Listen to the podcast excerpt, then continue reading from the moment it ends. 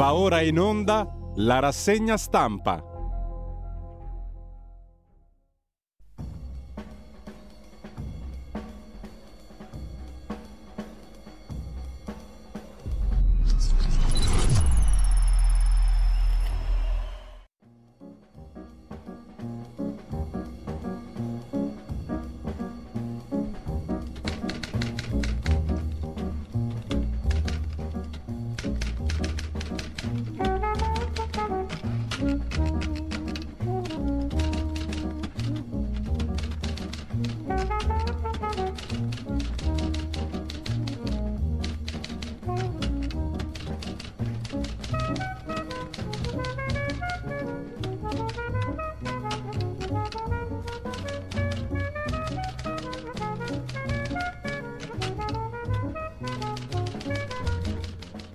Cordiale buongiorno a tutte le ascoltatrici e a tutti gli ascoltatori da Giulio Cainarca. Ben trovati all'appuntamento con la rassegna stampa. È martedì 2 maggio, sono le 7.33. I quotidiani oggi non sono in edicola, ma questo non cambia molto.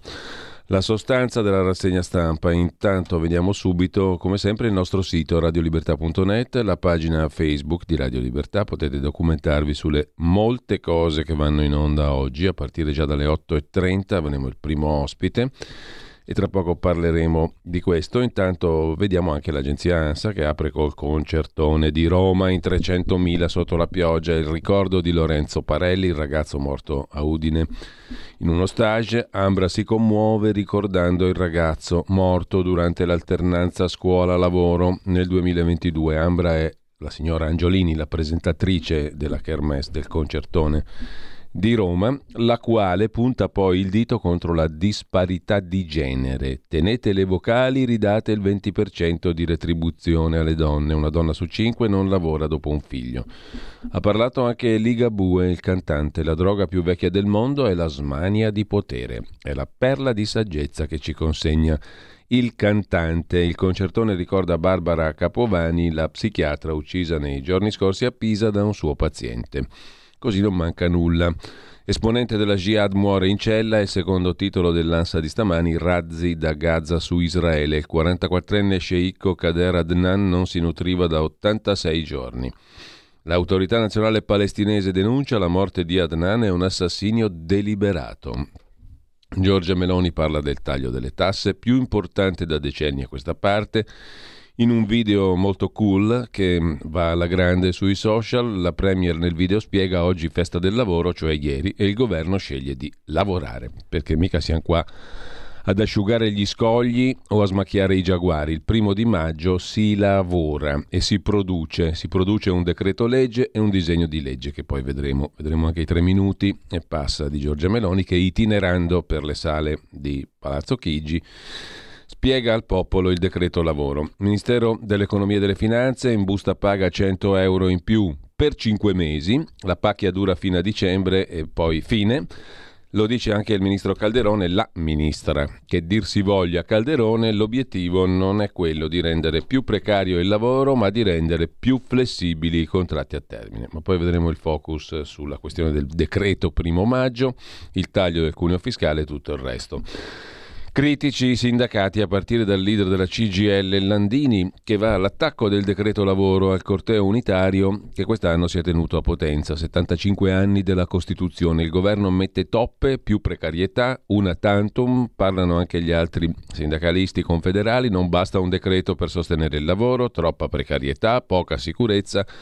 Riprendere il dialogo, ripartire dal lavoro, eccetera eccetera. Parla anche il ministro dell'economia e delle finanze, Giorgetti, incredibili le polemiche per aver dato più soldi, raddoppiato e triplicato il taglio al cuneo fiscale, cioè il peso del fisco sul costo del lavoro, per noi questa è la priorità.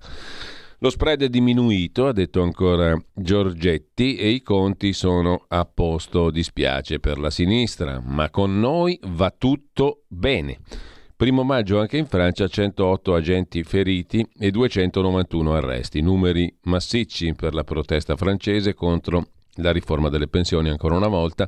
Il ministro dell'interno francese Darmanin condanna fermamente la violenza, i manifestanti hanno lanciato petardi, rotto vetrine, migliaia di persone radunatesi in massa in Francia nel giorno della festa del lavoro per sfogare la loro rabbia contro la riforma delle pensioni. Da Mosca respinti attacchi di droni ucraini su Sebastopoli, mentre per l'ennesima volta l'Ucraina annuncia la controoffensiva. Stavolta è addirittura d'arrivo, fanno sapere le autorità ucraine.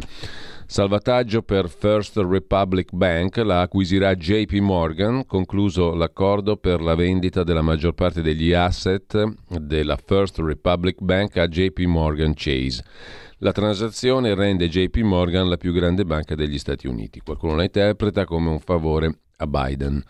Corteo a Portella della Ginestra partecipa Ellis Line per il 76esimo anniversario della strage compiuta dalla banda Giuliano, una delle operazioni tra le più losche della storia d'Italia. Il cadavere di una donna sulla spiaggia di Fiumicino, il corpo senza vita di una donna trovato sulla battigia della spiaggia del litorale nord di Fiumicino e poi ancora maltempo, piogge fino a metà settimana, in particolare nord-est e centro-sud, praticamente quasi dappertutto in tutta Italia. Primo maggio a Cuba, annullata la parata per carenza di benzina. Il Partito Comunista cancella il tradizionale corteo di massa per la crisi del carburante. Poi l'ultimo film di Nanni Moretti, Il Sol dell'Avvenire, fuori dal Sacher il, il, il, cinema mitico di Moretti, un vaffa Moretti e viva Stalin. Eh, questo racconta l'agenzia ANSA. Vaffanculo Nanni Moretti, viva Stalin. E poi falce e martello. È la scritta in spray rosso comparsa sul muretto esterno del cinema Nuovo Sacher nel quartiere Trastevere a Roma, che sta proiettando il film di Nanni Moretti, Il Sol dell'Avvenire. Con questa curiosità chiudiamo la uh, prima pagina dell'agenzia ANSA e prima di andare alle altre questioni del giorno, primo di tutti il discorso, il discorso, il riassunto dei contenuti del decreto primo maggio, c'è anche un disegno di legge accompagnatorio o meglio no, a parte rispetto al decreto. C'è il decreto e poi c'è anche un disegno di legge, ma lo vedremo dopo.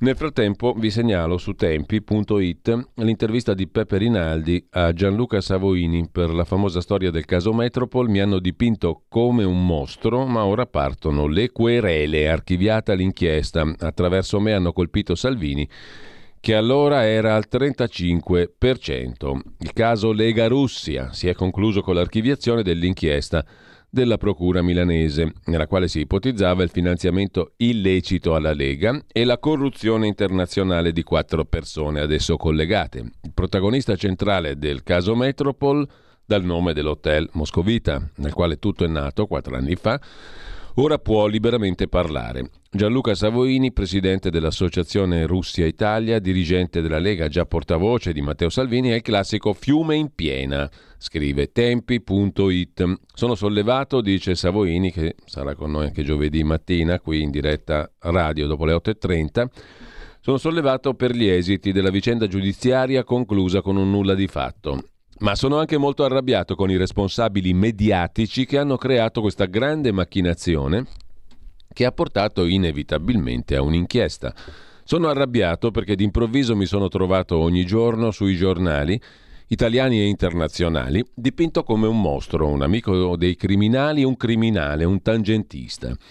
Eh, lavoro di giornalisti, per me sono imbrattacarte, non giornalisti, spie travestite da giornalisti. Chi ha fatto questo l'ha fatto per conseguire un chiarissimo obiettivo, colpire attraverso me la Lega di Salvini, che non dimentichiamolo, in quel periodo viaggiava intorno al 35%. Il combinato disposto di interessi globalisti italiani e un po' di fuoco amico, all'epoca c'era il cosiddetto governo giallo-verde, tutte queste cose, dice Gianluca Savoini a tempi.it, hanno mostrificato me e tutta la politica di Salvini. L'obiettivo era infame. Ci sono riusciti perché il vero obiettivo non era trovare i reati, che come abbiamo visto non c'erano. L'obiettivo era creare una mentalità, un'opinione pubblica orientata. Salvini è stato assediato anche da esponenti dello stesso governo a cui partecipava. Come ho detto, in un colpo solo abbiamo rotto qualsiasi ponte con la Russia, parlo come Lega, improvvisamente si poteva far più nulla, era il 19, non c'era ancora la guerra con l'Ucraina, ma sicuramente una tensione altissima. Noi della Lega cercavamo di allentare la tensione, non temevamo la guerra fredda, ma proprio quella praticata. Alla fine possiamo dire che la Lega aveva ragione. Lo scriva pure, la Lega aveva ragione. Con la Russia abbiamo provato ad avere un rapporto normale. La Russia era un partner strategico, fondamentale, non solo economico ma geopolitico. C'era la lotta al terrorismo e un'altra serie di questioni centrali. Invece di buttare benzina sul fuoco come facevano altri, noi dicevamo Signori, attenzione che a scherzare col fuoco prima o poi ci si brucia. E infatti Secondo lei, chiede Peppe Rinaldi per tempi.it a Gianluca Savoini, questa vicenda ha influito sui rapporti anche attuali con la Federazione russa? Sicuramente, risponde Savoini, oggi abbiamo attraversato il Rubicone, tutte le relazioni diplomatiche con la Russia che non era più comunista e tutti i rapporti in corso o in via di costruzione sono andati in pezzi. Irrimediabilmente, almeno finché ci saranno gli attuali governanti dell'Unione Europea non si possono più avere rapporti con la Russia. Se tu continui a mandare armi, quindi a schierarti anche tu contro la Russia, è inevitabile che accada che i rapporti siano perduti. Lo dicono sia la stessa Russia che le cancellerie europee. Casi simili al suo si sono verificati anche in altri paesi, chiede Tempi, sempre nel fatidico 19, ricorda Savoini, una settimana prima delle europee, Ricorderà che il capo del Partito Nazionale Austriaco fu travolto da un altro caso mediatico quando crearono una finta figlia di un fantomatico oligarca russo e durante una festa privata tra i fumi dell'alcol gli fecero dire cose sconvenienti per il suo paese, però anche lì non c'erano reati, si trattava di un altro trappolone. Io lo dicevo anche a Salvini a proposito delle trappole. Stanno preparando una polpetta avvelenata contro di noi. Ogni tanto compariva qualche articolo, un trafiletto di qui, un altro di là, per mano degli imbrattacarte che dicevano ma cosa stanno facendo, cosa stanno preparando e cose di questo tipo. La lotta politica è fatta così, siamo d'accordo. Politicamente hai tutto il diritto di dirmi quel che vuoi, anche in maniera brutale. Puoi definirmi come vuoi, amico dei russi, degli oligarchi o altro, ma quando si dice che sei un ladro, un malfattore, che prendi le tangenti, qui le cose cambiano. Da tempo, ricorda Savoini, mi sentivo spiato, pedinato, mi avevano rubato un paio di volte i telefonini in circostanze strane. Le persone che frequentavamo in Russia, anche imprenditori accreditati, ci dicevano che erano giunte loro telefonate di un sedicente giornalista nelle quali si invitava a dichiarare che quelli della Lega che venivano in Russia lo facevano per finanziare il partito in cambio di 20.000 dollari. È una cosa grave, ma queste cose sono successe davvero. Questi pseudo o forse veri giornalisti promettevano soldi a chi avesse sostenuto che prendevamo denaro per finanziare la Lega. Noi eravamo in quelle condizioni lì e io dicevo stiamo attenti che la polpetta arriverà e la polpetta è arrivata. Poi vedo che ancora oggi Prosegue Savoini, c'è qualcuno che sostiene che non siamo noi a dover chiedere le scuse, bensì dobbiamo scusarci perché anche se non c'è reato, le trattative sono state fatte lo stesso. Ma quali trattative, dico io, e cosa significa? Per loro è reato anche solo parlare, solo provare a creare contatti commerciali alla luce del sole. Se fai affari nell'area atlantica sei bravo, se ti rivolgi verso l'altra parte sei un tangentista, un delinquente ed altro. Questo periodo è stato un po' lungo, ma questo è dipeso dai tempi della giustizia italiana. Poi ci si è messo anche il Covid, sono stati momenti duri. I magistrati hanno fatto il loro dovere, è finita come doveva. Nonostante ciò, questi calunniatori servi di altri poteri continuano a dire eh sì, ma la trattativa c'è stata. Ma non si vergognano? Ora ne risponderanno nelle sedi opportune, come ha annunciato Salvini. Adesso partono querele a raffica. La settimana prossima saremo al lavoro con gli avvocati.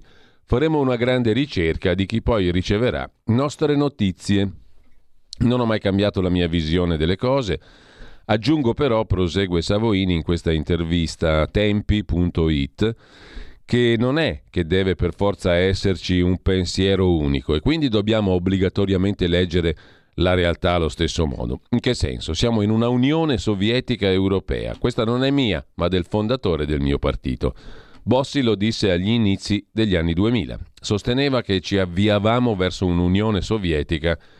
Il suo vaticinio, in un certo senso, si è avverato. A Bruxelles fanno il contrario di quel che esprime il voto popolare. Accade in politica estera, per le politiche sull'immigrazione clandestina, sul lavoro.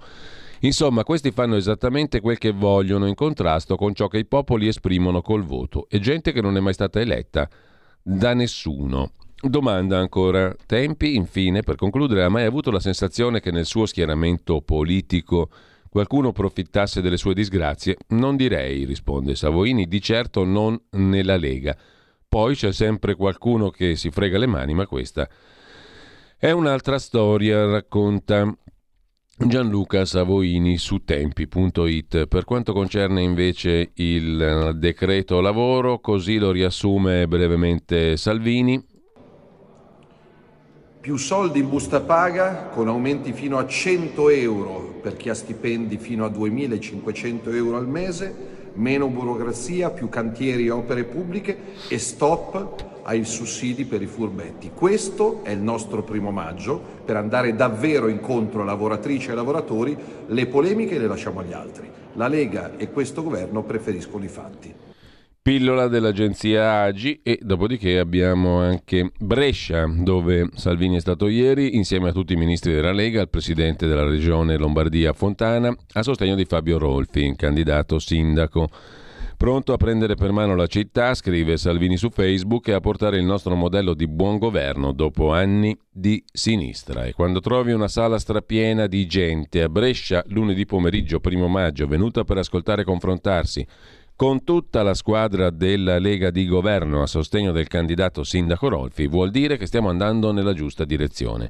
Dopo tanti anni, 14-15 maggio, i cittadini bresciani avranno la possibilità di lasciare a casa la sinistra e promuovere il nostro modello di buon governo. Candidato sindaco Fabio Rolfi. Il presidente Giorgia Meloni invece ha illustrato con il video che ha fatto abbastanza rumore, impatto, diciamo così, i provvedimenti in materia di lavoro e di politiche sociali, adottati dal Consiglio dei Ministri proprio ieri, lunedì 1 maggio. 3 minuti e 35 secondi, ascoltiamo il Presidente del Consiglio. Nel giorno della festa dei lavoratori il governo sceglie di lavorare. Sceglie di lavorare per dare risposte a quei lavoratori e a coloro che legittimamente aspirano a migliorare la loro condizione. Lo facciamo con una serie molto articolata di provvedimenti, ma il più importante di questi provvedimenti è relativo al taglio delle tasse sul lavoro. Noi abbiamo liberato un tesoretto di 4 miliardi, lo abbiamo libera- liberato grazie al coraggio di alcuni provvedimenti che avevamo portato avanti, penso ad esempio al super bonus, penso alla questione delle accise e oggi destiniamo l'intero ammontare di quel tesoretto più, al più importante taglio delle tasse sul lavoro degli ultimi decenni.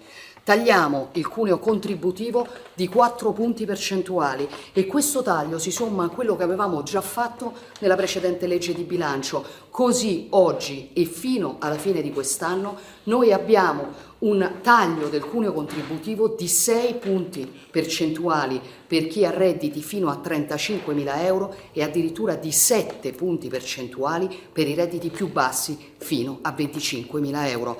È una scelta della quale io vado profondamente fiera, aumenti che possono arrivare anche a 100 euro per i lavoratori con i redditi più bassi in un momento nel quale l'inflazione galoppa e il costo della vita aumenta e davvero non riesco a capire chi riesce a polemizzare perfino su questa scelta. Ma ci sono molte altre cose importanti che decidiamo oggi. La conferma del fringe benefit, l'erogazione liberale a favore del lavoratore completamente detassata a 3.000 euro, dedicandola in particolar modo ai lavoratori con figli a carico, norme importanti in tema di sicurezza sul lavoro, sull'alternanza scuola-lavoro, sulla sicurezza degli studenti che partecipano all'alternanza scuola-lavoro, incentivi all'assunzione dei giovani pari al 60% del salario che prendono. E poi sul finanziamento dei centri estivi per aiutare a conciliare vita, eh, eh lavoro e famiglia e in tema di assegno unico per i figli. E poi il reddito di cittadinanza. Come avevamo promesso, noi distinguiamo chi può lavorare da chi non può farlo, confermiamo e anzi miglioriamo il sostegno per chi non può lavorare, cioè per le famiglie in difficoltà che hanno al loro interno un minore, un anziano o un disabile, ma chi può lavorare viene invece inserito in un percorso di formazione al lavoro, con un rimborso spese nel periodo in cui si forma e con incentivi importanti per chi lo dovesse assumere. E in ultimo, ci occupiamo del lavoro delle persone con disabilità, sostenendo gli enti che li accompagnano e stanziando risorse per favorire la loro assunzione. E io sono fiera che il governo abbia scelto di celebrare il primo maggio con i fatti e non con le parole e credo fosse dovuto eh, un ulteriore sostegno a un'economia che pure in un momento di difficoltà ci sta dando grandi soddisfazioni, con una crescita, quella italiana, stimata per i prossimi mesi superiore a quella delle altre nazioni europee. Avanti così. Buon primo maggio a tutti. E adesso al lavoro. Si apre la porta e si entra con Giorgia nel Consiglio dei Ministri medesimo, dopodiché la, il Premier si siede, si gira un attimo, suona la campanella, si gira verso di noi e le jeu sont faits. Andiamo a vedere poi i contenuti del decreto legge, misure urgenti per l'inclusione sociale e l'accesso al mondo del lavoro. Il decreto approvato ieri dal governo. Per non sbagliare andiamo sul sito del governo italiano per leggerne i contenuti. Il Consiglio dei Ministri, come sapete, ha approvato un decreto legge, ma accanto a questo anche un disegno di legge. Il testo del decreto interviene con misure principalmente per ridurre il cosiddetto cuneo fiscale, vale a dire il peso del fisco sul costo del lavoro per la parte contributiva nei confronti di lavoratori dipendenti con reddito fino a 35.000 euro lordi all'anno. Il decreto poi intende contrastare la povertà e l'esclusione sociale con attenzione alle famiglie al cui interno siano presenti soggetti fragili, minori o anziani, promuovere le politiche attive del lavoro, assicurare un'adeguata formazione a chi non è occupato e in grado di svolgere un'attività lavorativa e favorire l'incontro tra domanda e offerta di lavoro. Si introducono poi interventi urgenti per rafforzare le regole di sicurezza sul lavoro contro gli infortuni. Andiamo con ordine, misure a sostegno dei lavoratori per la riduzione della pressione fiscale. Si innalza dal 2 al 6% l'esonero parziale sulla quota dei contributi previdenziali per invalidità, vecchiaia e superstiti a carico dei lavoratori dipendenti, cioè si alza il cuneo fiscale, si, si alza diciamo così il taglio del cuneo fiscale dal 2 al 6% fino al 6% per i periodi di paga dal 1 luglio fino al 31 dicembre prossimo, con esclusione della tredicesima mensilità. L'esenzione è innalzata al 7% se l'imponibile non eccede l'importo mensile di 1923 euro, cioè taglio al 6% per i redditi fino a 35.000 euro, sostanzialmente, al 7% per i redditi fino a 25.000 da qui, o meglio dal primo di luglio al 31 dicembre. Si conferma il termine ultimo della validità del taglio del cuneo fiscale. Si conferma l'incremento della soglia dei fringe benefit, cioè tutte le provvidenze, diciamo così, non eh, salariali, non eh, traducibili in soldi che le aziende danno a beneficio dei lavoratori per il 2023, esclusivamente per lavoratori dipendenti con figli a carico, per i single no.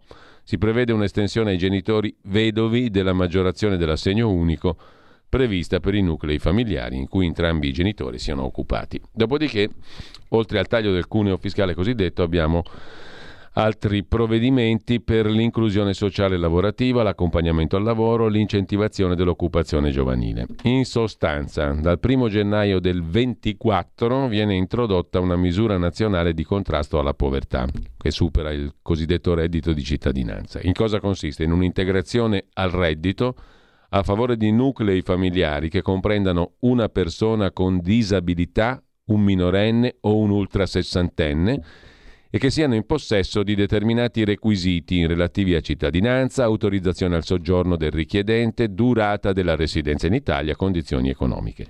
Il beneficio mensile di importo non inferiore a 480 euro all'anno, esenti dall'IRPEF, sarà erogato dall'INPS attraverso uno strumento di pagamento elettronico per un massimo di 18 mesi continuativi con la possibilità di un rinnovo per ulteriori 12 mesi. Il nucleo beneficiario sarà tenuto a sottoscrivere un patto di attivazione digitale e a presentarsi con cadenza trimestrale presso i patronati o i servizi sociali e centri per l'impiego per aggiornare la propria posizione.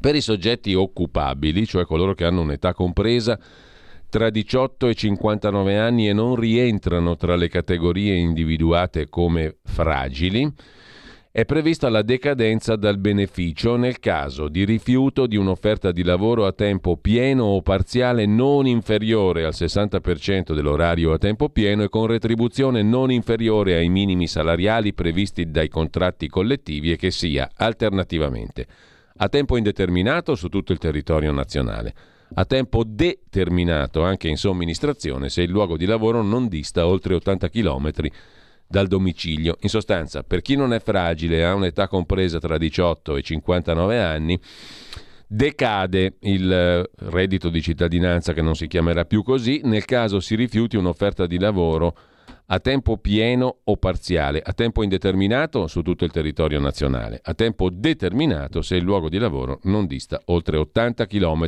dal domicilio. Per evitare il godimento irregolare del beneficio sono poi previsti sanzioni e una specifica attività di vigilanza da parte dell'INAIL, anzi dell'Ispettorato Nazionale del Lavoro, INL, dell'INPS, della Guardia di Finanza e dei Carabinieri.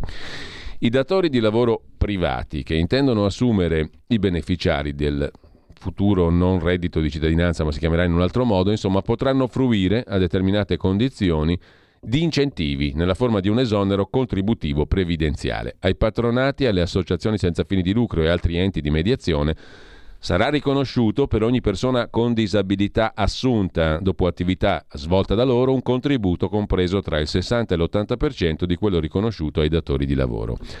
Ai soggetti di età compresa sempre in età lavorativa, fra 18 e 59 anni, in condizioni di povertà assoluta, facenti parte di nuclei familiari privi dei requisiti per accedere al sostegno al reddito e ai componenti di nuclei che invece lo percepiscono e non siano calcolati nella scala di equivalenza, è riconosciuto un diverso contributo per sostenere il percorso di inserimento lavorativo anche attraverso la partecipazione a progetti di formazione, qualificazione e riqualificazione professionale, orientamento, accompagnamento al lavoro, politiche attive. Tra, tra tali misure rientra anche il servizio civile universale, per accedere al quale sono previste deroghe ai limiti di età e quote di riserva nei relativi bandi. Al fine di beneficiare dello strumento, i soggetti interessati dovranno registrarsi su una piattaforma informatica nazionale rilasciare una dichiarazione di disponibilità immediata al lavoro, rispondere a determinati requisiti, sottoscrivere un patto di servizio personalizzato a seguito del quale potranno ricevere offerte di lavoro o essere inseriti in specifici progetti di formazione. Durante la partecipazione ai programmi formativi per massimo 12 mesi, gli interessati riceveranno un beneficio economico pari a 350 euro mensili. Inoltre, per favorire l'occupazione giovanile sono previsti incentivi pari al 60% della retribuzione per un periodo di 12 mesi a favore dei datori di lavoro che assumono giovani sotto i 30 anni di età, non inseriti in programmi formativi e registrati nel PON, Iniziativa Occupazione Giovani. L'incentivo è cumulabile con l'esonero contributivo nella misura del 100% per massimo 36 mesi e con altri incentivi previsti dalla legge.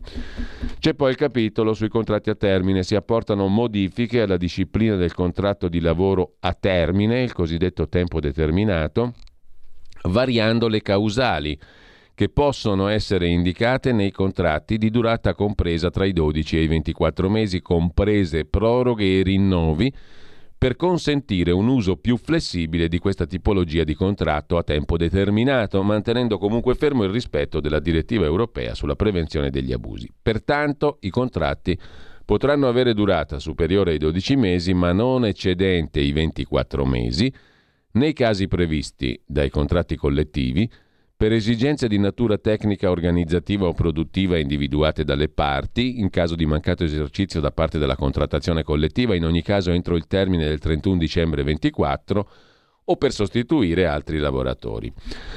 Ultimo capitolo, il rafforzamento delle regole di sicurezza sul lavoro, tutela contro gli infortuni e controlli ispettivi. Si istituisce presso il Ministero del Lavoro un fondo per i familiari degli studenti vittime di infortuni in occasione di attività formative. Si prevedono tra l'altro l'obbligo per i datori di lavoro di nominare il medico competente, se richiesto dalla valutazione dei rischi, l'estensione ai lavoratori autonomi di alcune misure di tutela previste nei cantieri, l'obbligo di formazione in capo al datore di lavoro nel caso di utilizzo di attrezzature di lavoro per attività professionali e conseguenti sanzioni in caso di inosservanza. Infine si introducono disposizioni per condividere i dati per il rafforzamento della programmazione dell'attività ispettiva e di vigilanza in Sicilia e nelle province autonome di Trento e Bolzano. Questo è il contenuto del decreto legge per come lo racconta il sito del governo. Dopodiché abbiamo l'altro disegno di legge mm, a, latere, a fianco del decreto c'è un disegno di legge, il decreto entra in vigore subito, il disegno di legge avrà il suo iter parlamentare normale. Un disegno di legge sul lavoro con eh, discipline nuove per quanto riguarda i contributi per le assunzioni di persone con disabilità, le modifiche in materia materia di somministrazione di lavoro, la sospensione della prestazione di cassa integrazione, si estende ai rapporti di lavoro di durata pari o inferiore a sei mesi, la disciplina già prevista per quelli di durata superiore che prevede che il lavoratore non abbia diritto all'integrazione soltanto per le giornate di lavoro effettuate, disciplina del, della durata del periodo di prova, rafforzamento degli ambiti territoriali sociali per l'attuazione dei livelli essenziali delle prestazioni sociali, eccetera. Il disegno di legge ha un altro iter. Vediamo come riassume la questione il ministro del lavoro Calderone. Come rispondete alle critiche del sindacato? Anche sul taglio del cuneo che dicono è una misura solo provvisoria, cioè per dura 5 mesi. Ma io dico che si deve, si deve tenere si deve tenere in considerazione quelle che sono le situazioni che noi, eh, che noi viviamo, il fatto che in questo momento nel giro di pochi mesi nuovamente si interviene con una misura che va a favore delle famiglie. Mi sembra di poter dire che il governo rispetto al, eh, a ciò che è avvenuto in precedenza è già intervenuto in manovra di bilancio con una riconferma e un aumento del cuneo. Intervenire nuovamente vuol dire invece avere dire, una dimensione del fatto che è necessario eh, dare un sostegno alle famiglie, anche perché tutto ciò che eh, si farà sarà solo ed esclusivamente a vantaggio dei lavoratori e quindi sarà ancora una volta un intervento che si scarica totalmente sulle buste paga e che porterà. Ma allargare le maglie dei voucher non significa precarizzare? Perché questo è stato insomma, detto. Guardi, è un intervento che è legato solo ed esclusivamente a un settore che è quello del turismo. Ancora una volta, io vi dico, sono contratti di prestazione di lavoro occasionale, li vogliamo chiamare voucher, ma se andate a vedere hanno dietro tutta una serie di adempimenti che sono collegati invece a quello che è poi eh, ciò che un'attenzione invece alla tra- tracciatura di questi percorsi e poi ogni volta si fa un riferimento senza partire dal presupposto che quell'importo è un importo complessivo per un'azienda e per un anno. La piattaforma parte in decreto ha una caratteristica che è quella ovviamente di favorire l'interoperabilità delle banche dati e quindi di mettere a sistema tutte le informazioni. Quando dico tutte le informazioni dico ovviamente quelle legate ai centri per l'impiego a quello che ci dà il servizio del collocamento pubblico, i centri per l'impiego, le agenzie per il lavoro, l'INPS, eh, il, gli enti di formazione, ma le aziende stesse che potranno pubblicare le loro, le loro ricerche di personale. Abbiamo tante aziende che cercano, la piattaforma sarà operativa in tempi brevissimi anche perché quella che è la seconda misura contenuta nel decreto, mentre per l'assegno di inclusione eh, si entrerà in vigore dal 1 di gennaio del 2024, la seconda misura sarà operativa dal 1 di settembre del 2023. Questo è un governo di legislatura più eh, strategico e più strategia di lungo termine di questa credo che non ce ne sia e le posso assicurare che i nostri non sono interventi spot ma invece c'è dietro, lo leggerete nel decreto, invece una visione che poi si concretizzerà e si scaricherà a terra.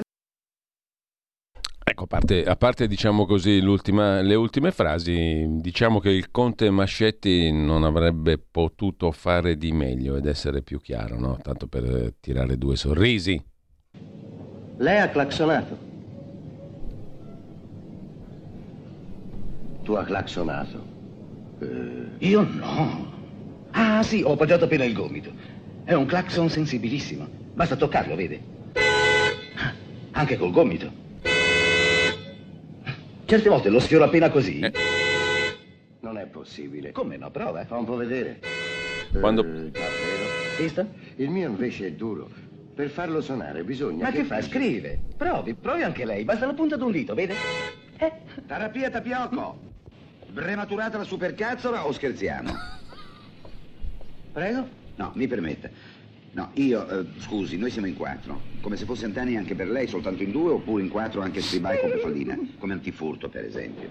Ma che antifurto, mi faccia il piacere. Questi signori qui stavano suonando loro, un si intrometta. Ma no, aspetti, eh, mi porga l'indice, ecco, lo alzi così, guardi, guardi, guardi. Lo vedi il dito? Lo vedi che stuzzica? Che brematura anche. Beh, allora io le potrei dire, anche con il rispetto per l'autorità, che anche soltanto le due cose come vice sindaco, capisce? Vice sindaco? Basta, oh sì, mi segua al commissariato, prego. No, no, no, attenzione. No.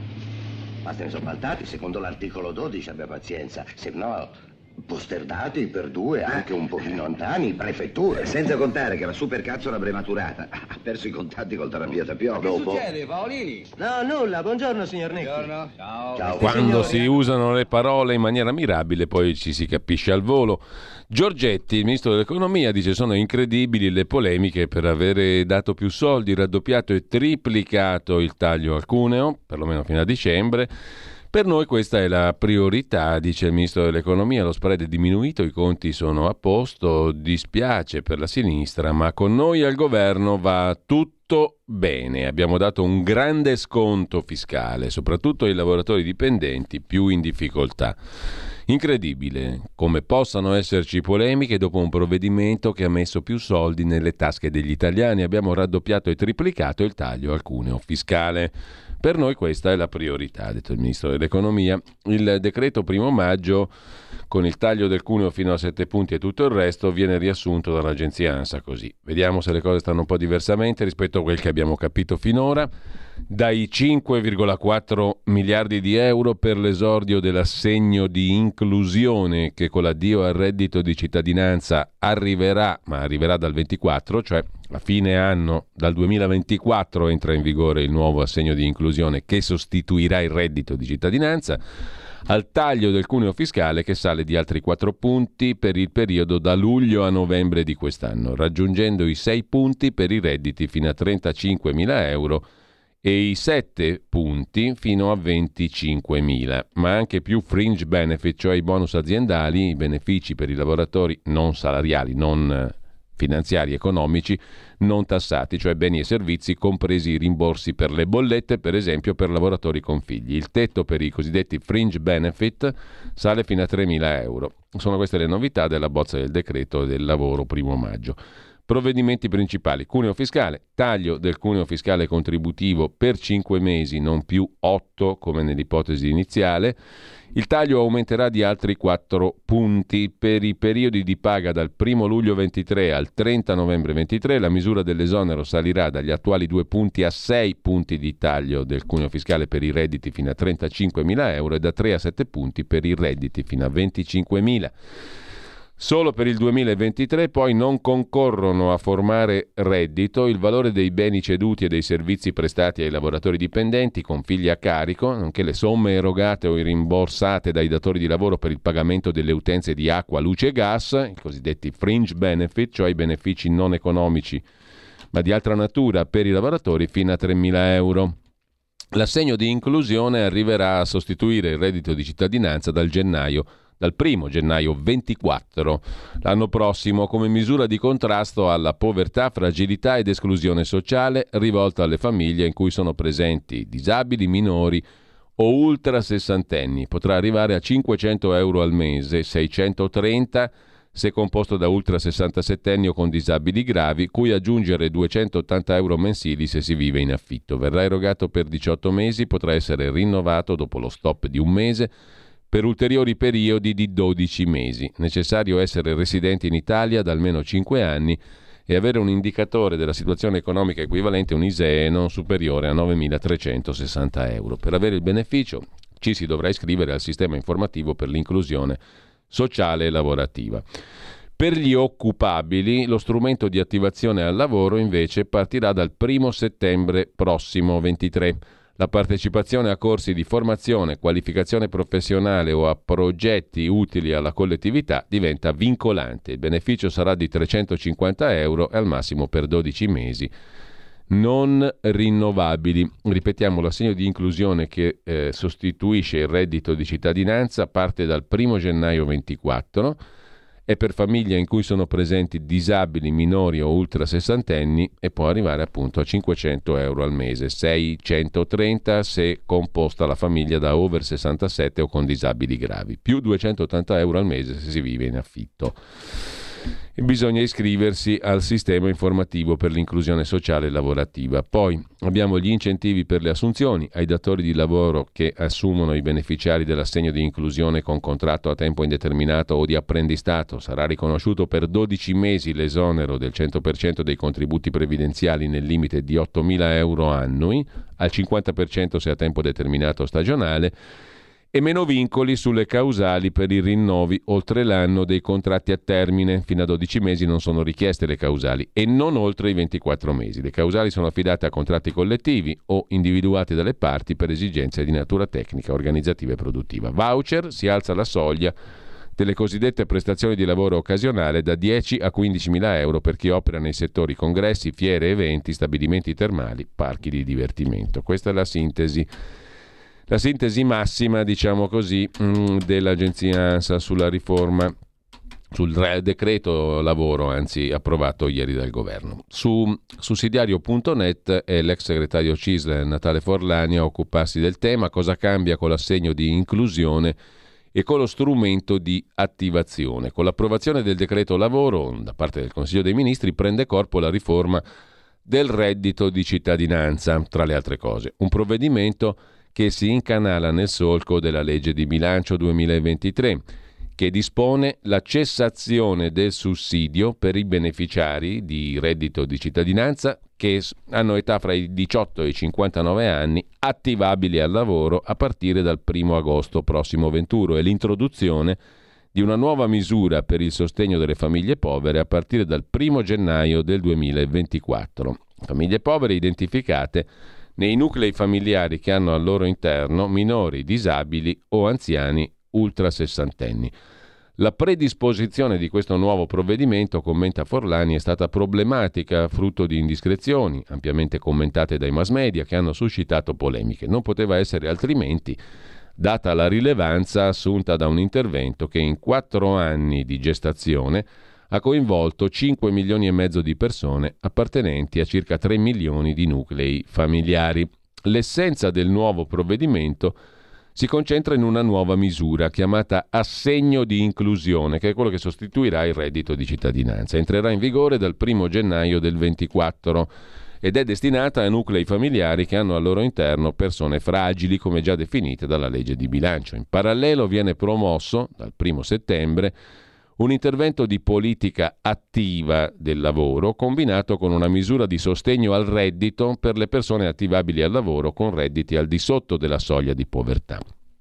Possono beneficiare dell'assegno di inclusione i nuclei familiari che hanno un reddito da lavoro inferiore a 6.000 euro all'anno nell'ambito di un reddito ISEE comprensivo di requisiti patrimoniali non superiore a 9.360 euro valori incrementati in relazione ai carichi familiari relativi a minori, disabili o persone affette da patologie psicofisiche, anziani over 60 e persone incaricate del lavoro di cura dei familiari, fino a un massimo del 2,2 dell'importo base, 2,3 in presenza di un disabile grave. La medesima scala di equivalenza viene utilizzata per calcolare il valore del sussidio da erogare per l'integrazione del reddito ISEE di partenza, che può essere ulteriormente aumentato per nuclei familiari in affitto sulla base della spesa sostenuta fino a un importo annuo di 3.360 euro.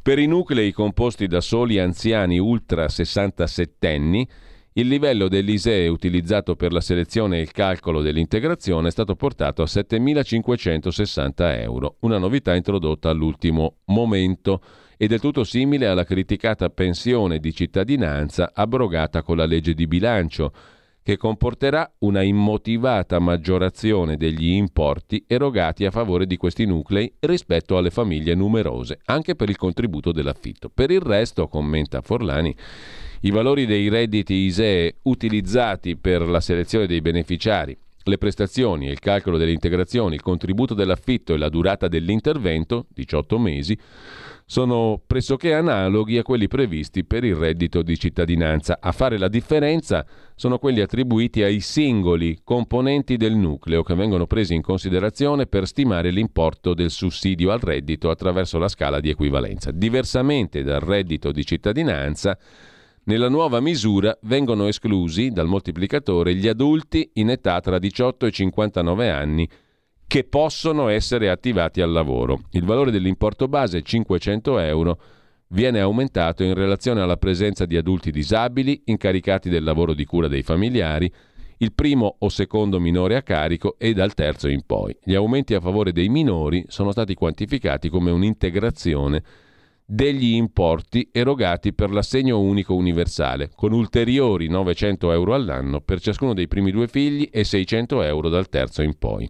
Per comprendere l'impatto positivo della nuova misura a favore dei minori, va ricordato, scrive ancora Natale Forlani sul sussidiario.net, che con l'introduzione dell'assegno unico universale, la scala di equivalenza per i minori, prevista per il calcolo dell'importo del reddito di cittadinanza, era stata azzerata, 0,20 per un importo di 1.200 euro all'anno per ogni minore. Per i membri del nucleo familiare attivabili al lavoro è prevista la partecipazione a misure previste per le politiche attive e la possibilità di usufruire di un'indennità di frequenza per corsi di formazione, tirocini, lavori di pubblica utilità o di effettuare prestazioni lavorative regolarmente retribuite senza alterare il sussidio fino a 3.000 euro all'anno. Attività che dovranno rientrare in un progetto personalizzato predisposto dai servizi per l'impiego e che vincola i beneficiari all'accettazione di tutte le offerte di lavoro superiori a un mese e prevede l'uscita dai sussidi quando queste offerte risultino superiori ai sei mesi di durata. Questa impostazione, compreso l'obbligo di accettare tutte le offerte di lavoro, rappresenta l'essenza della seconda misura, cioè lo strumento di attivazione che è predisposto per i disoccupati o lavoratori in età tra i 18 e i 59 anni con redditi inferiori ai 6.000 euro ISEE che non possono beneficiare della prima misura su domanda degli interessati. In questo caso l'effettiva partecipazione a corsi di formazione o ad altre misure di politica attiva, lavori di pubblica utilità, servizio civile tirocini, consente loro di beneficiare di un'indennità minima mensile di 350 euro per un massimo di 12 mesi. Anche per loro c'è l'obbligo di sottoscrivere un patto di servizio e accettare tutte le offerte di lavoro superiori a un mese con la possibilità di cumulare i sussidi coi salari fino a 3.000 euro all'anno. La mancata partecipazione alle politiche attive e i rifiuti dell'offerta di lavoro comportano una perdita dei sussidi. Il decreto prevede poi l'erogazione di incentivi per le imprese che assumono i lavoratori anche con contratti a termine fino a un massimo di 24 mesi di sgravi L'impatto di queste misure sulla platea dei beneficiari del reddito di cittadinanza e della pensione di cittadinanza è radicale, sottolinea Forlani. Il potenziale trasferimento di persone attivabili al lavoro verso misure di politica attiva del lavoro riguarda una parte consistente di domande accettate dall'INPS, in particolare la quota di persone in età da lavoro appartenenti ai nuclei familiari composti da una sola persona o da soli adulti. Sono il 60% del totale.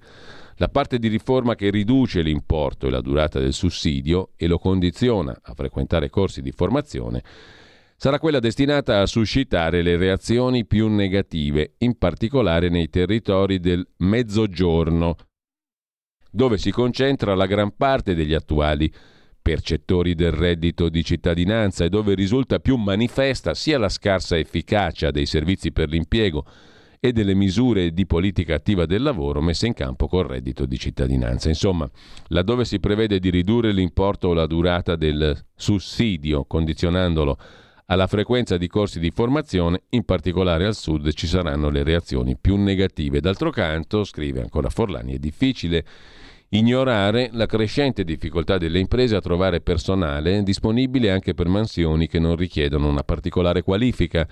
Il disincentivo generato dai sussidi pubblici per l'accettazione di un lavoro regolarmente retribuito è un fenomeno che va ben oltre il perimetro degli attuali beneficiari di reddito di cittadinanza, all'interno dei quali convivono atteggiamenti opportunistici, ma anche persone disagiate che richiedono interventi personalizzati. La misura per i nuclei familiari appare più solida, conclude Forlani, e risponde all'esigenza di rimediare diverse criticità del reddito di cittadinanza, come la penalizzazione dei nuclei familiari numerosi, in particolare quelli con minori a carico, l'esclusione di parte consistente degli immigrati legata al requisito dei dieci anni di residenza, la possibilità di manipolare la composizione dei nuclei familiari e i redditi ISEE dichiarati per massimizzare la partecipazione ai benefici.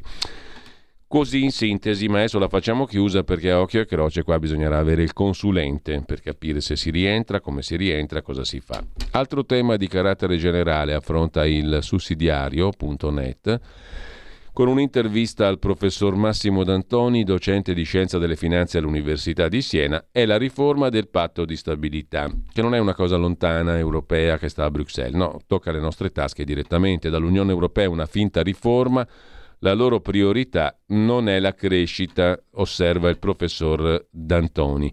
La proposta di riforma del patto di stabilità, cioè le regole che governano la finanza pubblica dei vari paesi dell'Unione Europea, non si discosta dal vecchio impianto. Non ha favorito la crescita, non la favorirà neanche questa revisione. A proposito di economia, vi segnalo ancora sul sussidiario.net un articolo di Alberto Beggiolini sui numeri del prodotto interno lordo, l'inflazione, buoni del tesoro e consumi. La nostra economia è al traino del turismo. I dati dell'ultimo report, congiuntura flash, curato dal centro studi Confindustria, ci stanno dicendo che il turismo è il settore trainante della nostra economia e risulta molto sopra i valori del 2019. Il turismo è la vera motrice della ripresa italiana anche nel primo trimestre del 2023. Per quanto concerne invece la politica politicante su Dago Spia, una nota che riguarda un flash, anzi che riguarda Elish Line. Lei fa tutto quello che dicono quei due.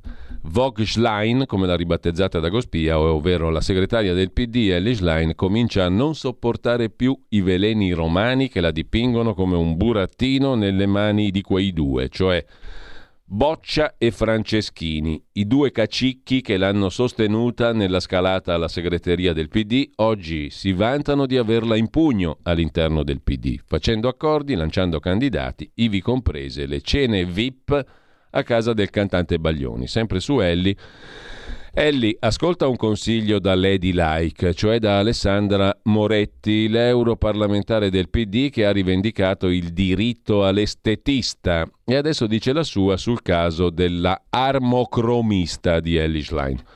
Sono le critiche di una società che non è ancora in grado di accettare le donne che hanno rotto il tetto di cristallo, osserva l'eurodeputata del PD, Alessandra Moretti. Io fui massacrata per la storia del diritto all'estetista.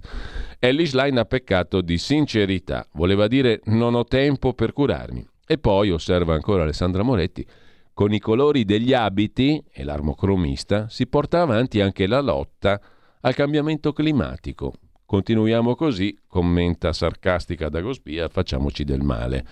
Vi segnalo invece, a proposito di questioni un po' più serie, appena appena, un'analisi di Stefano Caprio su asianews.it, l'Africa russa vista da Khartoum, dal Sud Sudan accordi per una base sul Mar Rosso, forniture di armi a entrambi i contendenti, in Sudan e Sud Sudan, affari della compagnia Wagner putiniana. Nella guerra in Sudan la Russia sta consolidando la penetrazione nel continente africano, che ha anche il volto del metropolita Leonid, il cuoco di Kirill, cioè il patriarca di tutte le Russie che il Papa Francesco incontrerà. A proposito di guerra, invece, c'è il pezzo di Gian Andrea Gaiani, direttore di analisi difesa.it, si va verso la caduta delle due città di Bakhmut e Marinka, in attesa, in perenne attesa, della sempre annunciata controffensiva ucraina che non c'è. Su Start Magazine invece vi segnalo un articolo del sempre pragmatico Giuseppe Liturri, vi spiego come cambiano davvero i prezzi della pasta, della pasta da mangiare, la pasta asciutta, l'esperienza relativa ad altre fiammate di rialzo dei prezzi del passato ci porta a ragionevolmente ipotizzare che se il prezzo del grano restasse su questi livelli o, meno probabile, scendesse, le dinamiche concorrenziali del mercato della pasta si metteranno all'opera. Anche il prezzo della pasta scenderà, a meno di sorprese relative al nuovo imminente raccolto. Da qualche giorno è partita la gran cassa sul tema del prezzo della pasta che non diminuisce. Questo è il tema affrontato da Giuseppe Liturri. La svendita dell'Italia invece su scenarieconomici.it l'intervento di Nino Galloni al convegno Un mondo positivo che si è tenuto il 24 marzo scorso nella sala dei gruppi parlamentari della Camera dei Deputati. Nino Galloni ha parlato della sua esperienza nelle istituzioni negli anni 80 e 90, quando l'Italia fu svenduta per permettere alla finanza internazionale di riprendere il controllo della situazione alla fine e dopo gli anni 70. C'è il video del suo intervento che poi ascolteremo anche nel corso della mattinata. Mentre sempre su scenari economici parla un politico svizzero che promuove il referendum contro la legge ambientale, contro la febbre climatica. Non voglio compromettere il benessere dei miei figli. Anche in Svizzera c'è la febbre climatica. Il Parlamento svizzero ha accettato, settembre 22, una nuova legislazione si prefigge di accelerare la transizione verso le rinnovabili. C'è un politico svizzero che non ci sta, Michael Graber del Partito Popolare Svizzero di destra. Quali sono i dieci paesi al mondo con maggiori riserve di petrolio? Lo racconta con dati attuali, sempre scenari economici. It, il primo paese al mondo è il Venezuela, poi Arabia Saudita, al terzo posto Canada, quarto Iran, quinto Iraq, sesto Russia, settimo Emirati Arabi Uniti, ottavo Kuwait, nono Stati Uniti d'America, decimo Libia, la top ten dei paesi produttori di petrolio.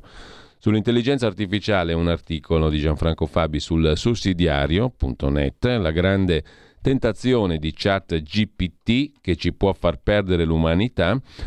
È abbastanza condivisa, scrive Fabi, una preoccupazione di fronte all'evoluzione dell'intelligenza artificiale, quella di lasciarsi andare a una acritica fiducia nel progresso. Mentre per quanto concerne la letteratura, pagina di cultura, la terza pagina, vi segnalo una bella recensione di Alida Iraghi sugli statigenerali.com, La pianura del Po e il suo poeta, un ritratto di un poeta schivo e originale lontano dai circuiti letterari ed editoriali. Umberto Bellintani, nato, vissuto e morto a San Benedetto Po, in provincia di Mantova.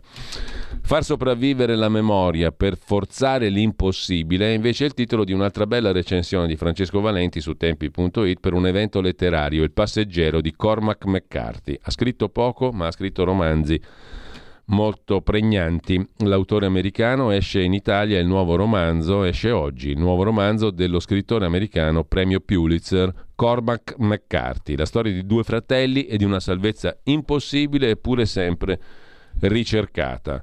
Era dalla pubblicazione di The Road, La strada nel 2006, che gli estimatori attendevano un nuovo romanzo di McCarthy. È arrivato The Passenger, è uscito il 25 ottobre del 22 negli Stati Uniti e ora è finalmente nelle librerie italiane. L'altro libro, Stella Maris, è stato pubblicato all'inizio di dicembre, uscirà in Italia il prossimo settembre. Con questo ci fermiamo un attimo e poi parliamo di una vicenda giudiziaria che è stata richiamata recentemente anche in occasione della richiesta di revisione del processo per la strage di Erba da parte del sostituto procuratore generale di Milano Cuno Tarfusser. La vicenda che riguarda un cittadino italiano Angelo Massaro, la cui storia raccontiamo tra poco. Stai ascoltando Radio Libertà. La tua voce libera, senza filtri né censura. La tua radio.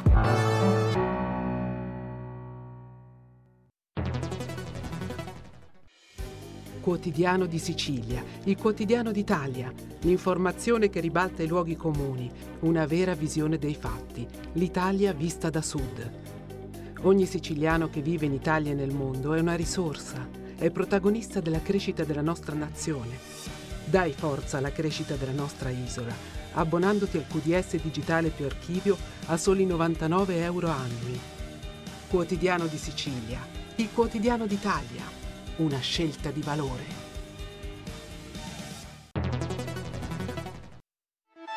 Stai ascoltando Radio Libertà, la tua voce libera, senza filtri né censure, la tua radio.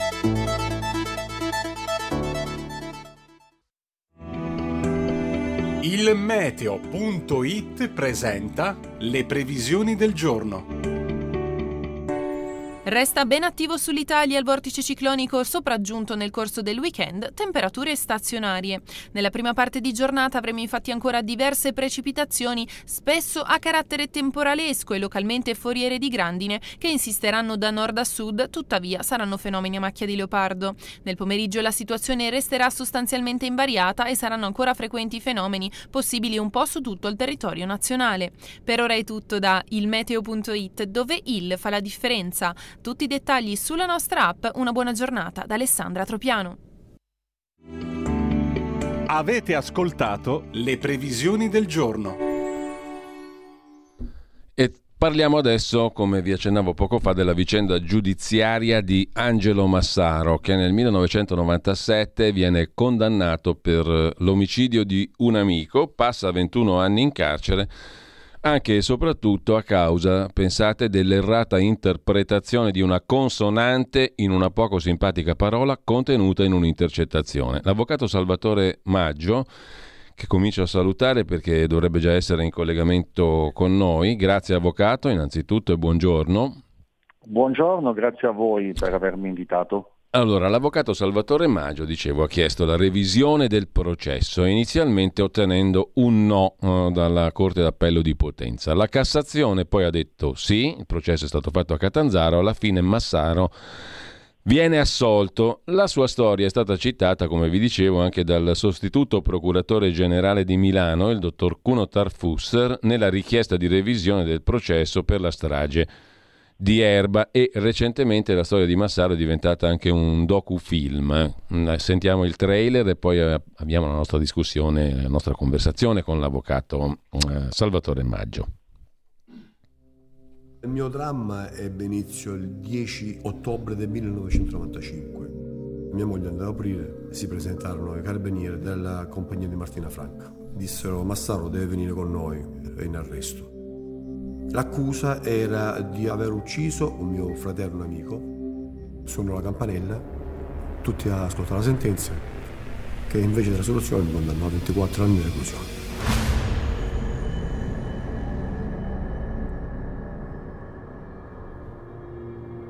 Io non sapevo di fare 21 anni, nemmeno la mia famiglia sapeva che avrei fatto 21 anni. La ferita che subisce una persona che è stata vittima di un errore giudiziario non è facilmente rimarginabile abbiamo incontrato Angelo Massaro e ci è parso subito un alieno. È come rivedere un film a distanza di vent'anni e tu vedi che tante cose sono cambiate. Mio padre l'ho conosciuto in carcere perché è stato arrestato quando io avevo tre anni. In cuor mio mi chiedevo come ricostruirà le relazioni con la moglie, con i figli. Ci siamo lasciati che avevamo vent'anni e ci siamo ritrovati con vent'anni in più. Io sono cambiata, Angelo pure è cambiato.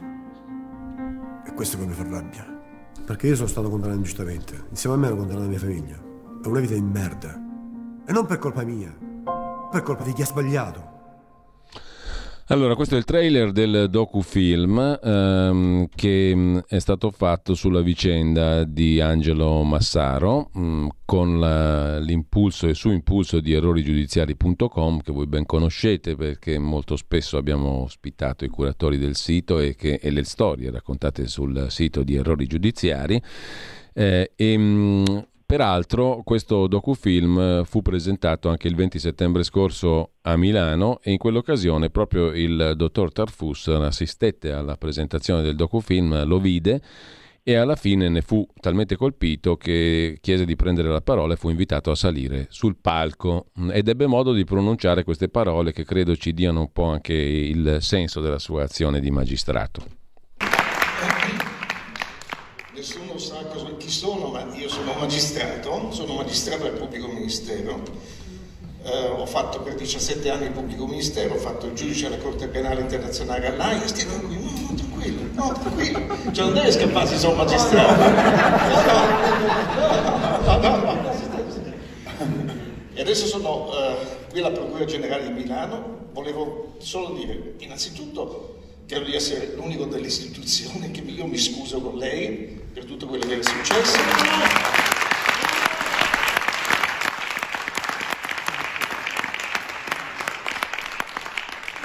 Le posso anche dire che non è la prima volta che mi scuso pubblicamente, una volta anche in aula di fronte a un imputato che è stato arrestato, che, per cui ho chiesto la soluzione e mi sono scusato con lui per quello che, che la, il sistema gli ha fatto, quindi mi ha estremamente emozionato questo filmato. Eh, cioè adesso divento emozionale anch'io. Eh, e voglio dire che bisogna fare qualcosa perché questo filmato venga insegnato ai magistrati, cioè venga portato a quella che loro chiamano scuola superiore, non so perché mai superiore, ma lo stesso cosa dico del consiglio, perché non si capisce perché è superiore, eh, alla scuola della magistratura perché venga insegnato che oltre alle carte ci sono delle persone. Ecco, tutto qua, basta. Allora, l'avvocato Salvatore Maggio, che è con noi, ha curato la difesa di Angelo Massaro, è stato fondamentale per il meccanismo di revisione del processo che ha portato finalmente alla soluzione di Angelo Massaro, la cui storia poi ripercorriamo. Intanto però, eh, avvocato, nel ringraziarla ancora per essere con noi, le chiedo che impressione le fecero queste parole del dottor Tarfusser in occasione della presentazione del docufilm Peso Morto, si intitola così, che riguarda la storia di Angelo Massaro. E mm, mi permetto anche di chiederle se l'ha meravigliata che il dottor Tarfusser abbia chiesto una revisione del processo, lui, in qualità di procuratore generale, come il codice lo abilita a fare, per la strage di Erba recentemente, no? Perché lì, eh, nelle 58 pagine in cui chiede la revisione, fa riferimento anche, e ci torneremo, al caso Massaro. Avvocato. Buongiorno. No, Intanto. no, assolutamente non mi ha meravigliato perché dopo aver avuto il piacere di conoscerlo quel giorno sul palco del cinema Multivision lì a Milano per la presentazione del docufilm di cui sono peraltro eh, personalmente protagonista essendo stato intervistato Mm. dagli autori del docufilm e, e mi colpì particolarmente perché quello che Massaro dal primo momento della sua libertà, dal primo momento in cui eh, ebbe a sentire la sua assoluzione, chiese a viva voce più volte attraverso le emittenti radiofoniche e televisive le scuse da parte di chi Sì. aveva sbagliato, cosa che non sono mai arrivate. Per cui eh, mi fece enormemente piacere notare che un rappresentante, un'autorità giudiziaria così alta carica come quella del magistrato in questione abbia sentito il bisogno presente in aula di salire sul palco e dire intanto mi scuso io a nome di tutti.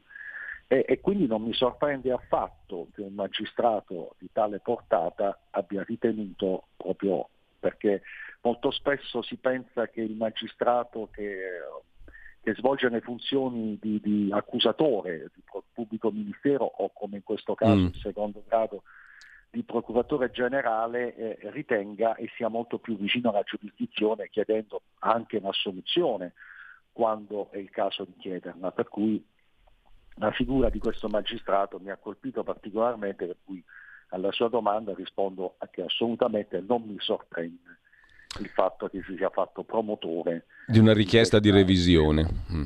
Certo.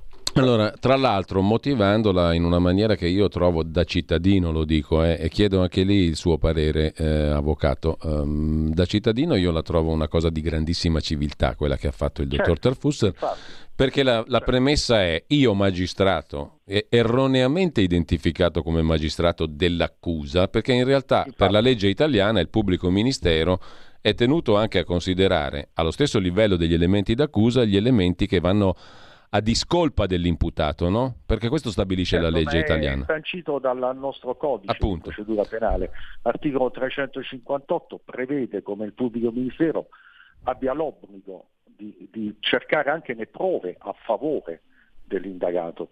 Per cui mh, è così che si agisce. Eh, ma- e tra l'altro lui dice io non sono co- il nemico dell'avvocato, io sono la controparte e tutti e Certo. due collaboriamo a una medesima cosa, cioè all'applicazione della legge italiana che stabilisce Eh, quel principio che lei ha appena ricordato, no? ma stabilisce anche che uno va condannato al di là di ogni ragionevole dubbio. Quindi diciamo l'avvocato e il pubblico ministero dovrebbero essere dei eh, sodali, diciamo così, nel senso buono, cioè de- co- coloro che collaborano affinché la legge venga affermata e quindi a tutela dell'innocente, perché c'è un passaggio della richiesta di revisione del dottor Tarfusser dove si sottolinea una, pre- una sentenza ormai antica, tra l'altro, del 2001 delle sezioni unite della Corte di Cassazione, che stabilisce che la revisione è un istituto teso a far valere la giustizia sostanziale e non quella formale dei tre gradi di giudizio del giudicato. E seco- in secondo luogo la tutela dell'innocente, no? Per Sì, cui la sì, prova certo, nuova è anche quella non considerata. Mi pare, Avvocato Maggio, che nel caso di Angelo Massaro ci sia stata l'applicazione di questo principio, perché la prova nuova era in realtà una cosa antica, che c'era fin dall'inizio della sua vicenda giudiziaria, no? Sì, adesso le spiego tecnicamente, Sì, però ecco. eh, diciamo che già la sua presentazione è già abbastanza chiara. Mm. Ritorno un po' sul Sì, concetto che lei ha appena espresso. Sicuramente la funzione del magistrato requirente, quindi quella del pubblico ministero, deve rispondere a quelle finalità che lei ha appena detto.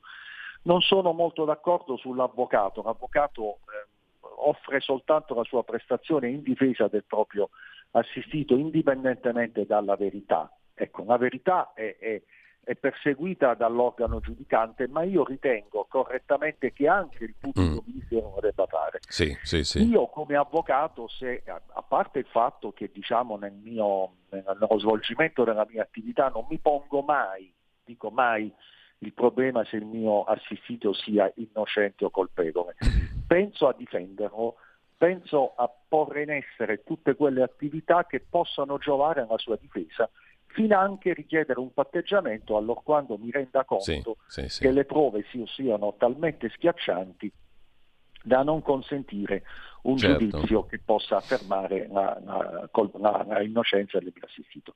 Fatta questa premessa vengo direttamente Sì. a quello che è il tema che lei mi ha proposto e giustamente ha, ha posto l'accento sul fatto che debbano ai fini della revisione intervenire nuove prove. In realtà, così come lei correttamente ha evidenziato nella presentazione del caso Massaro, dopo una declaratoria di inammissibilità da parte della Corte di Appello di Potenza sulla mia richiesta di revisione, la Corte di Ecco, Cassazione mi, mi nell'accogliere- permetta, Avvocato, di interromperla, ma solo per un motivo narrativo, diciamo così, per capire meglio tutta la storia. Perché come ci ricordava lo stesso Angelo Massaro nel trailer del docufilm, la vicenda inizia nel 95, no? Sì, certo. Quando lui viene arrestato, viene arrestato, tra l'altro mi permetta, poi mi corregga eventualmente, viene arrestato perché già ha avuto qualche esperienza con, eh, Sì, con certo. le indagini in precedenza e in qualche Sì. modo, io non dico che è nel mirino, però insomma è un soggetto che gli inquirenti, i carabinieri in quel caso, già individuano come uno che può essere sospettabile, no? In primo Certo, luogo. assolutamente Eh. corretto. sì. Allora, essendo Anche già più o meno nel mirino, lo- e, merito e tra l'altro lui si fa, si fa già un anno di galera da innocente precedentemente a questa storia. Se non ho Sì, sì, capito è male. così. Eh. No, no, ho capito benissimo, certo. Ripeto, ma in quella fase io non, non entro. Io lo conosco Certo, dopo 17 anni di carcerazione, Mm.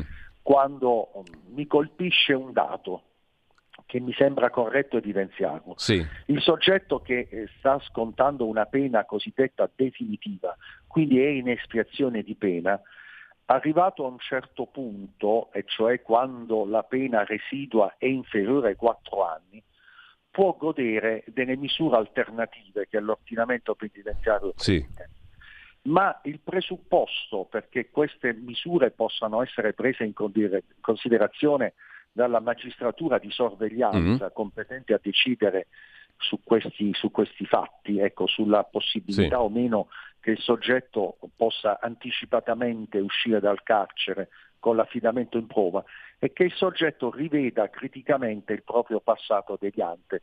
È proprio questa la terminologia sì. corretta. Cioè in sostanza ammettere a debito Sì. e si penta di quello che ha fatto.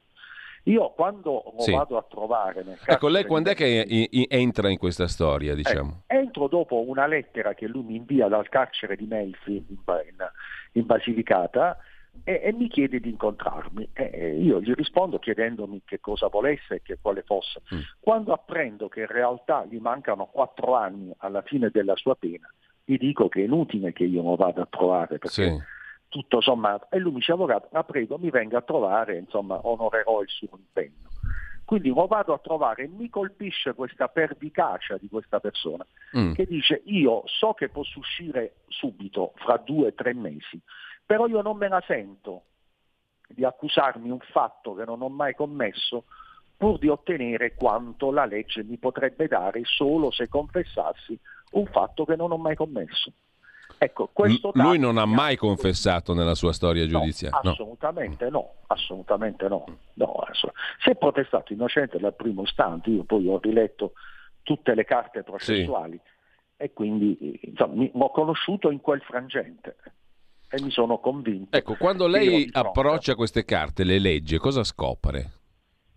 Ecco, scopro innanzitutto che, che era stata eh, decisa la sua eh, condanna sulla base di una intercettazione che ben si poteva, ma non, non sapevo che fosse stata mal interpretata, che ben si poteva fraintendere, Mm. perché come lei ha, ha- ha- detto all'inizio correttamente, è stata eh, scambiata una consonante. Ecco, facciamo proprio la citazione. Allora, lui parla con la moglie, questa intercettazione Eh, è un colloquio... considerazio- Ah, Sì. sì, prego, prego, avvocato.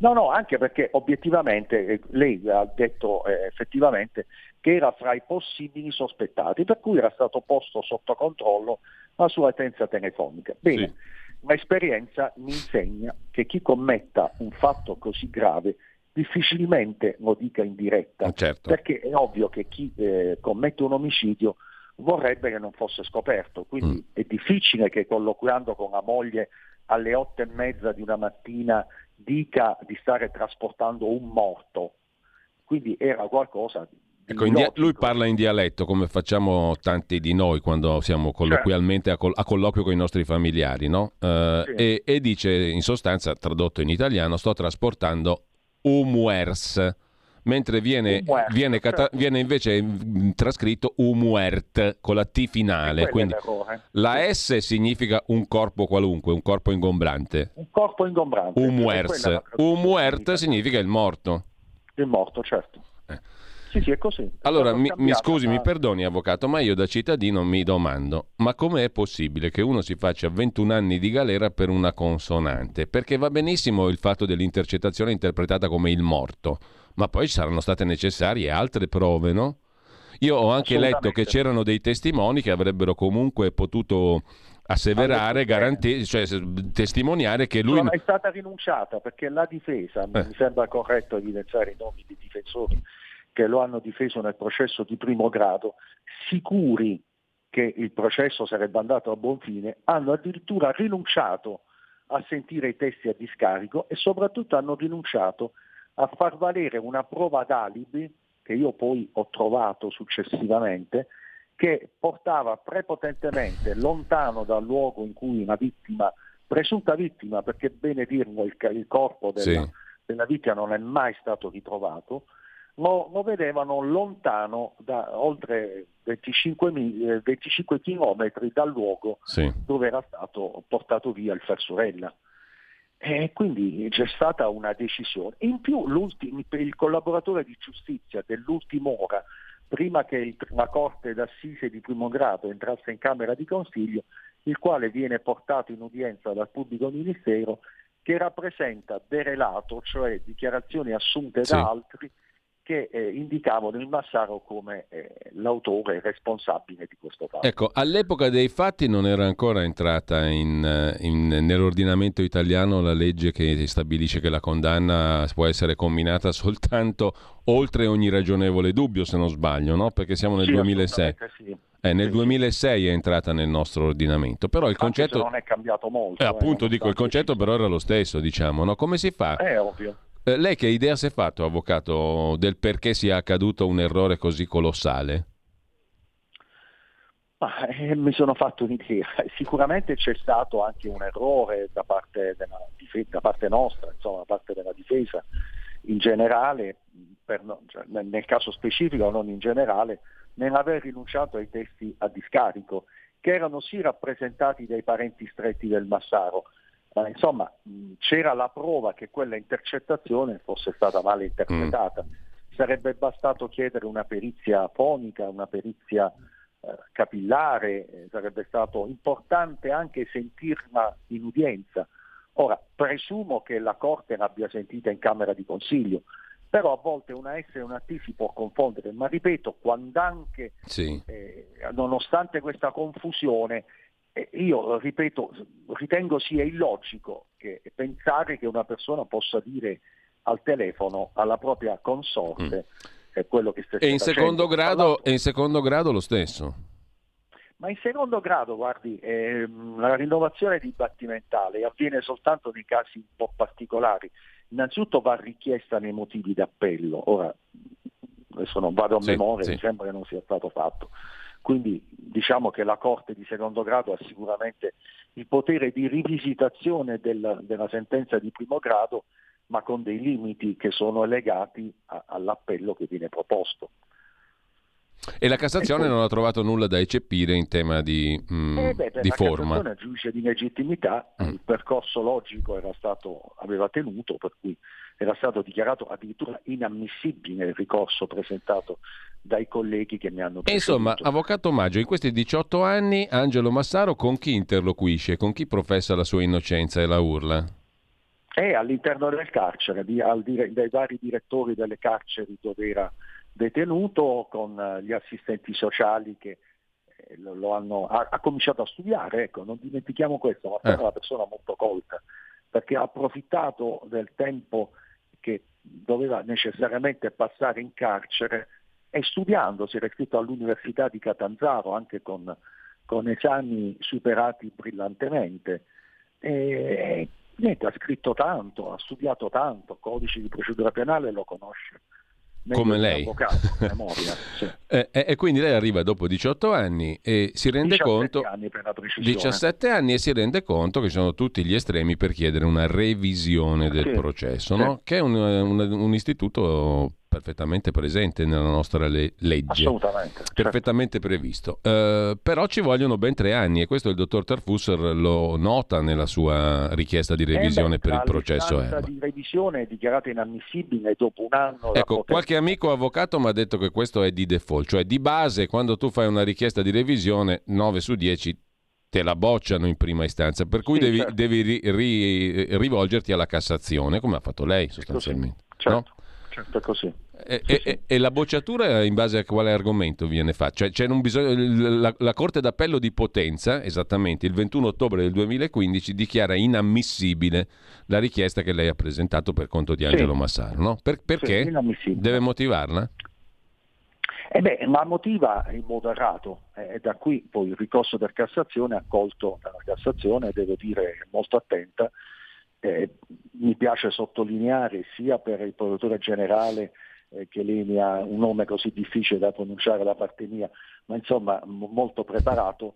Eh, insomma, in sostanza la Cassazione è entrata in questo caso non nel merito, ma ha rilevato l'errore in cui è corso la Corte d'Appello di Potenza, nel momento in cui ha statuito come gli elementi che eh, avrebbero potuto essere portati al giudice di primo grado eh, sono stati eh, rinunciati, cioè la difesa ha rinunciato a sentirmi e quindi erroneamente ha ritenuto che non ci fossero elementi nuovi, perché questo credo sia il punto da sottolineare. Sì. Ai fini della revisione, sì. che presuppone eh, gli elementi di novità, sì. ma questo in generale, ma eh, non, è, non, è, del tutto così. Anche elementi che non sono già stati valutati certo. nel giudizio di merito. E questo è il punto. Noi avevamo, la difesa aveva rinunciato a sentire quei testimoni. Quindi la rivisitazione di quella intercettazione in uno con le prove testimoniali, la prova d'alibi ha consentito comunque un nuovo giudizio, indipendentemente poi dall'esito che questo avesse avuto nel corso del processo stesso. Quindi il nuovo giudizio ha affrontato questioni che non erano state affrontate nel precedente, nei precedenti sì, gradi certo. di giudizio, no? evidentemente. Certo. E, certo. e, in certo. questo caso, come sottolinea il dottor Tarfusser nella sua pagina in cui ricorda questa vicenda, la prova nuova non è quella scoperta solo dopo la sentenza Infatti. definitiva di condanna ma quella che c'era anche prima e che però non è stata valutata come lei ha ricordato appena adesso. È no? così, eh, ed, perfettamente ragione. Ed è il caso di questa intercettazione telefonica, male interpretata, che era già in atti. Quindi mi viene da dire, avvocato, in questo caso c'è stata un, la revisione è possibile, quindi in base alla nostra legge, per fortuna, anche quando magari non è stata fatta la difesa correttamente dell'imputato da parte dei suoi avvocati all'epoca, all'origine. Mettiamola così un, diciamo, po', gro- un po' grossolanamente, diciamo. No, no, no, mm. ma è chiara, chiara l'idea, mm. certo, è così. Quindi non è solo il riconoscimento di un errore della, del magistrato o dei gradi di giudizio, ma anche, diciamo così, della, dell'altra parte, la parte della difesa. Questo a garanzia sì. di quel principio che ricorda, diciamo, il dottor Tarfusser, non so quanto sia praticato nelle aule di giustizia, lo chiedo a lei, avvocato, il principio è quello della suprema tutela dell'innocente, no? E della, e, e della giustizia sostanziale e non formale. La lei... ricerca della verità sostanziale. Eh, esatto. Que- certo. Questo è un principio che lei vede rispettato generalmente o, o no? Non sempre, mm. non sempre, non sempre. Qualche, molto spesso sì, qualche volta no, o, o molto spesso no e qualche volta sì, ma insomma diciamo che vorremmo tutti che la verità sostanziale coincidesse con quella processuale e molto spesso il magistrato è anche costretto a basarsi sulle prove che gli vengono portate e quindi sotto questo aspetto è necessario avere uomini come il magistrato di cui lei sta parlando sì. e difensori che abbiano una caratura professionale tale da consentire di, di, il magistrato della giudicante di poterlo fare ecco, assolutamente corretto. Tre anni eh, per il solo giudizio di revisione, sottolinea il dottor Tarfusa. Sono tanti? Sono pochi? Lei cosa ne pensa, avvocato Maggio? Beh, guardi, se considera la inammissibilità di potenza, il ricorso per Cassazione, la fissazione dell'udienza a potenza, l'accoglimento del ricorso con rinvio alla Corte d'Appello di Catanzaro per il processo, mi piace sottolineare che poi nella seconda fase, quella del giudizio Catanzaro, sono stato uh, affiancato a un avvocato Salvatore Stagliano, sì. carissimo collega di Catanzaro, molto molto bravo, eh, e quindi sì, tutto sommato i tempi mm, più o meno sono quelli, mm. certo a conti fatti, dopo una sentenza assolutoria probabilmente avremmo gradito una più celere definizione, ma insomma mm. diciamo che la Corte d'Appello di Catanzaro è stata velocissima e mi piace sottolineare un aspetto. Eh, al termine della, dell'istruttoria, al termine del processo, eh, non ricordo il nome, ma il procuratore generale di Catanzaro, al pari di quello di Milano, chiese la soluzione di Massaro. Eh, mi piace sottolinearlo questo perché sì, sì, sì. Eh, insomma, stesso, mi colpì molto la requisitoria del procuratore generale di Catanzaro, al quale poi eh, ho avuto modo di porgere i miei ringraziamenti e mi ha risposto come mi aspettavo mi rispondesse, mi disse ragazzi non mi devi ringraziare, io ho fatto il mio dovere, mi sono convinto che questa persona era innocente e ho chiesto io la soluzione. Quindi questo è un dato che mi piace sottolineare, non ricordo il suo cognome, mm. ma lo ricordo con, uh, davvero in modo, in modo esemplare. Peraltro, avvocato, abbiamo ancora oggi un assassinio impunito, mi sembra, no? Eh beh sì, perché a conti fatti non aver commesso il fatto, anche se è morte presunta perché il, il cadavere non è stato mai ritrovato. Ecco, lei, mai lei, parlava prima delle scuse, il dottor Tarfusser le ha, le ha fatte pubblicamente con convinzione, ehm, sì. chi invece le doveva fare, secondo Angelo Massaro, non le ha fatte. Mi pare che sia anche defunto un magistrato in, tra quelli coinvolti in questa storia, però eh, le chiedo, ad oggi è stato risarcito per ingiusta detenzione il signor Massaro? Guardi, il Massaro mi chiede di non rispondere a questa domanda, mm. le chiedo scusa ma Ci mancherebbe. No, è un fatto insomma, molto personale per cui lascio a lui eh, chiaro che è stata presentata domanda, mm. eh, insomma, ritengo di sì comunque che avrà diritto a un indennizzo per errore giudiziario, quindi sicuramente sì. Ecco. Tra l'altro io ho visto i numeri forniti da errorigiudiziari.com con i quali spesso collaboriamo, sono numeri che continuano a mantenersi tra i 600 i 900 e i 1000 casi all'anno di errori giudiziari, Sì. no? Sì. che sono, non so se siano tanti o pochi rispetto ai sistemi giudiziari di altri paesi, ma a me mi sembrano molto elevati come Sono numeri. tantissimi. Appunto. Sono tantissimi, Eh. tantissimi, perché ripeto, ho detto prima che vorremmo tutti che la verità vera, quella sostanziale, coincidesse con quella processuale, ma insomma ci sono molti Ecco, mi faccia capire una cosa, avvocato, per concludere la nostra conversazione e magari per eh, riaggiornarci un'altra volta con lo stesso signor Massaro. Ecco, mi faccia capire perché c'è questa cultura, no? Eh, Perché lei avrà visto anche le reazioni alla richiesta presentata dal dottor Tarfusser sulla vicenda Erba, che certamente ha avuto un'eco mediatica incredibile. Lasciamo perdere superiore a quella di Massaro, certo. eh, certamente, però quello che mi stupisce, e lo dico sinceramente, nonostante ci abbia qualche annetto di esperienza sulle spalle con questo mestiere, è il fatto che dopo Tangentopoli, dopo tutte diciamo, le vicende giudiziarie che abbiamo vissuto, il caso Tortora, adesso metto insieme cose eterogenee, però si fatica ad affermare un principio per cui mm, eh, si deve, si è, un, un principio elementare, cioè quello, quello di garanzia reale del, del cittadino, ma a beneficio del cittadino. Cioè il- il- l'istituto della revisione, in fondo, è una, una garanzia per una giustizia più giusta, più vera, più corrispondente appunto alla realtà. Cioè, mh, quando si usava lo slogan giustizia giusta, si intendeva, credo, anche questo. Perché secondo lei, avvocato, fa- si fa così fatica culturalmente a entrare in questa logica? Perché se tu Ma scardini, diciamo... all'opinione pubblica, dice lei, o, o Ah, no, no, proprio a- come opinione pubblica, come mass media, come... I, I mass media sono generalmente, diciamo, tutti a favore della pubblica accusa, nove volte su dieci. Se- cioè, se uno Sì. viene presentato come colpevole, quello è il colpevole, talvolta diventa il mostro. Sì, Mm. sì. È molto più facile, diciamo, una rappresentazione di questo tipo che non il racconto invece di una necessità che è quella, de- per esempio, di rivedere le cose quando non stanno in piedi, no? Cioè da lì la, re- Sì. la revisione. Ecco, perché questa cosa culturalmente secondo lei non ci entra nel, nel sentire Ma perché è comune? radicata nella storia dell'umanità l'idea di, di- di- di fare, di, avere un colpevole.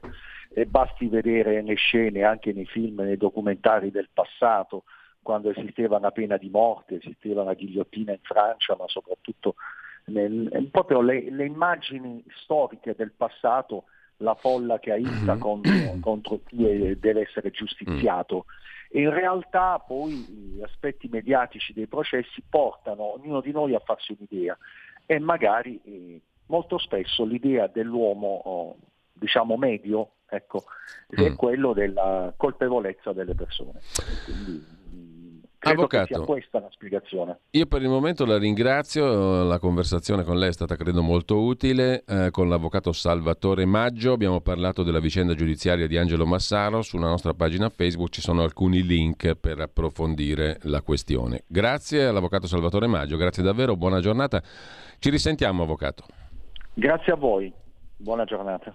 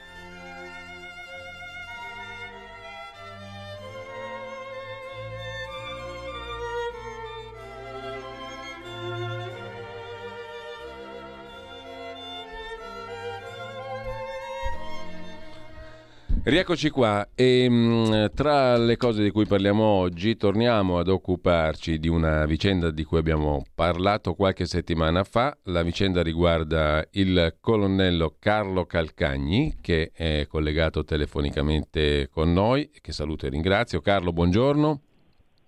Buongiorno Giulio buongiorno a tutti i radioascoltatori. Allora, pilota dell'esercito italiano, atleta oggi del Comitato Italiano Paralimpico, gruppo sportivo paralimpico del Ministero della Difesa, vittima di inalazioni di uranio impoverito che risalgono a una missione di pace del 1996 in Bosnia. La tua malattia, Carlo, eh, forse non lo abbiamo sottolineato a sufficienza la volta scorsa, ma è una malattia cronica, degenerativa, irreversibile, cioè tu non guarirai più dopo aver inalato uranio impoverito hai chiesto al Ministero della Difesa un risarcimento simbolico di un euro unito a scuse pubbliche da parte delle istituzioni. Tu hai ricevuto, hai avuto nel 2007 un'indennità, una pensione di invalidità, eh, dopo un po' di anni eh, dalla scoperta del fatto che eri intossicato da questo uranio sì, impoverito. Questi passaggi vorrei precisarli mm. ancora. Ecco, fai bene a farlo. più, ecco. più dettagliato ecco. perché Ri, ri, riassumici tutta, stato... la tua, tutta, la tua, vicenda, perché quello è il punto di partenza no, essenziale. passo per passo, altrimenti esatto. il mio vissuto talmente tanto pesante, ma pesante intendo dire non solo di sofferenze, di ostacoli burocratici, ma anche di tante cose belle, per cui diciamo eh, preferisco analizzare punto per punto le cose da te descritte. Sì.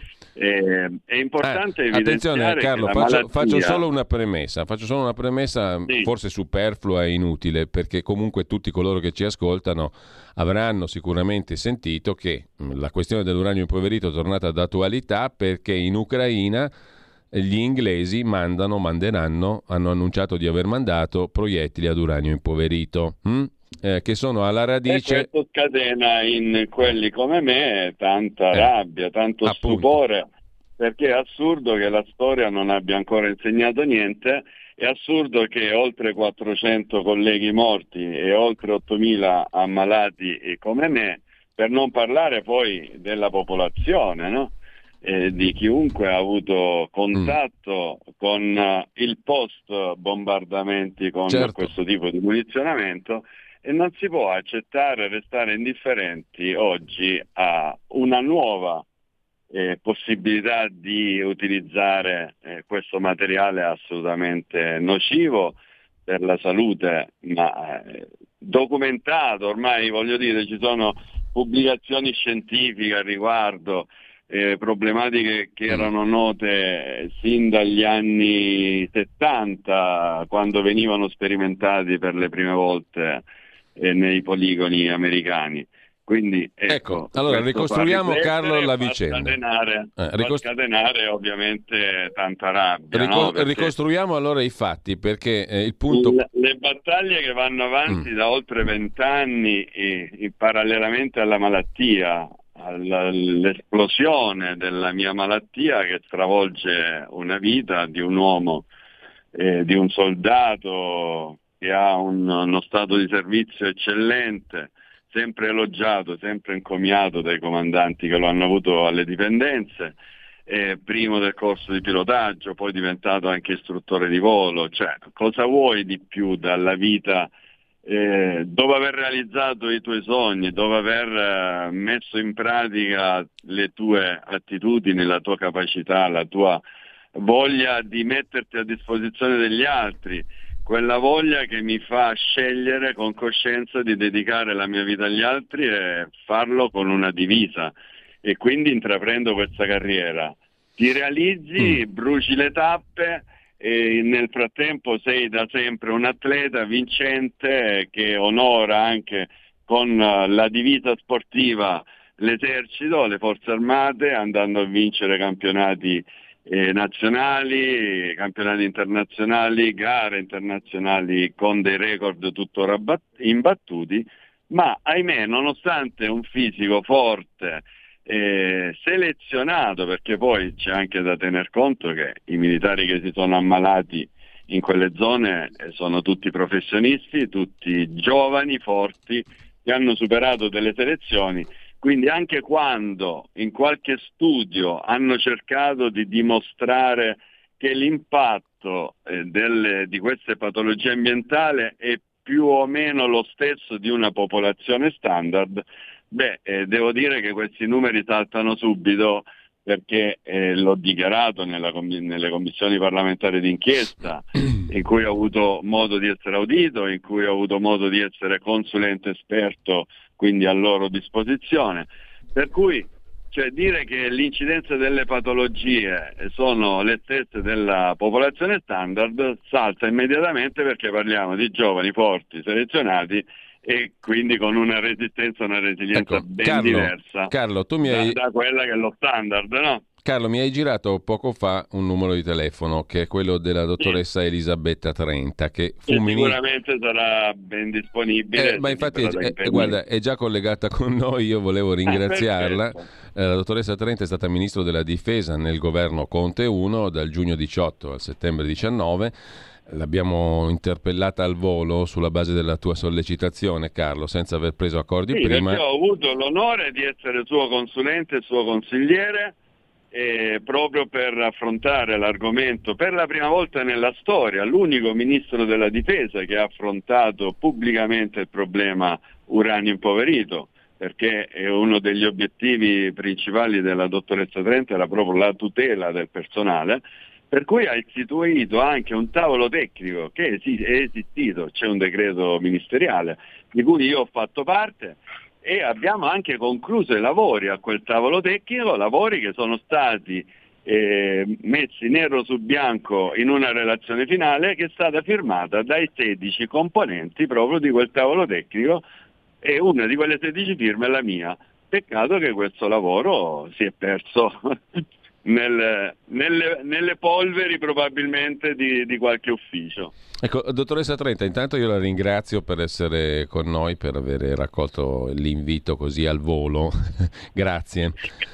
Buongiorno, veramente al volo, ma con piacere sempre. Ecco, dottoressa, noi stavamo ripetendo, raccontando ancora la storia di Carlo Calcagni che lei conosce perfettamente. Ecco, un, le chiedo un, una valutazione a questo punto politica di questa vicenda e perché c'è questa omertà sostanziale, diciamo, in relazione a questo argomento. E che cosa chiede ancora oggi Carlo Calcagni? Ehm, un, uh, un risarcimento simbolico, ma delle scuse pubbliche, cioè l'ammissione pubblicamente del problema. Perché c'è questa um, impossibilità ad ammettere? Ma l'impossibilità dipende dal fatto eh, che poi nel momento in cui si ammette ci sono delle responsabilità e credo che questo sia il fattore scatenante del muro di gomma. Il problema non sono neanche eh, l'entità dei risarcimenti perché evidentemente dopo i risarcimenti ci sono le responsabilità. Ehm, d'altra parte è una parte di storia del nostro paese eh, che non può essere negata, insomma, perché se altri, i militari di altri paesi si proteggevano, i nostri non si proteggevano, vuol dire che non sapevano, vuol dire che non erano stati avvisati, vuol dire che qualcuno aveva trascurato eh, l'importanza del tutelare eh, la salute dei militari, magari in maniera inconsapevole di quali sarebbero stati i danni, non lo so, però è chiaro che questo è uno dei fattori.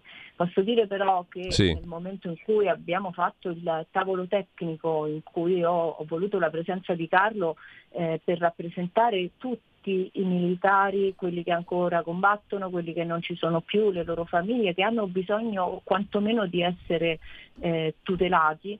Mm, in quel tavolo tecnico era presente tutto personale della difesa e ehm, la proposta di legge che avevamo fatto per la tutela della salute dei militari era stata concordata da tutti, quindi poi occorre anche quello che è mancato, devo dire, è stata la volontà politica di andare avanti, perché dal punto di vista della difesa, eh, con la volontà del Ministro di risolvere la questione, c'era stata eh, un, grande, un, grande, apporto e una grande collaborazione.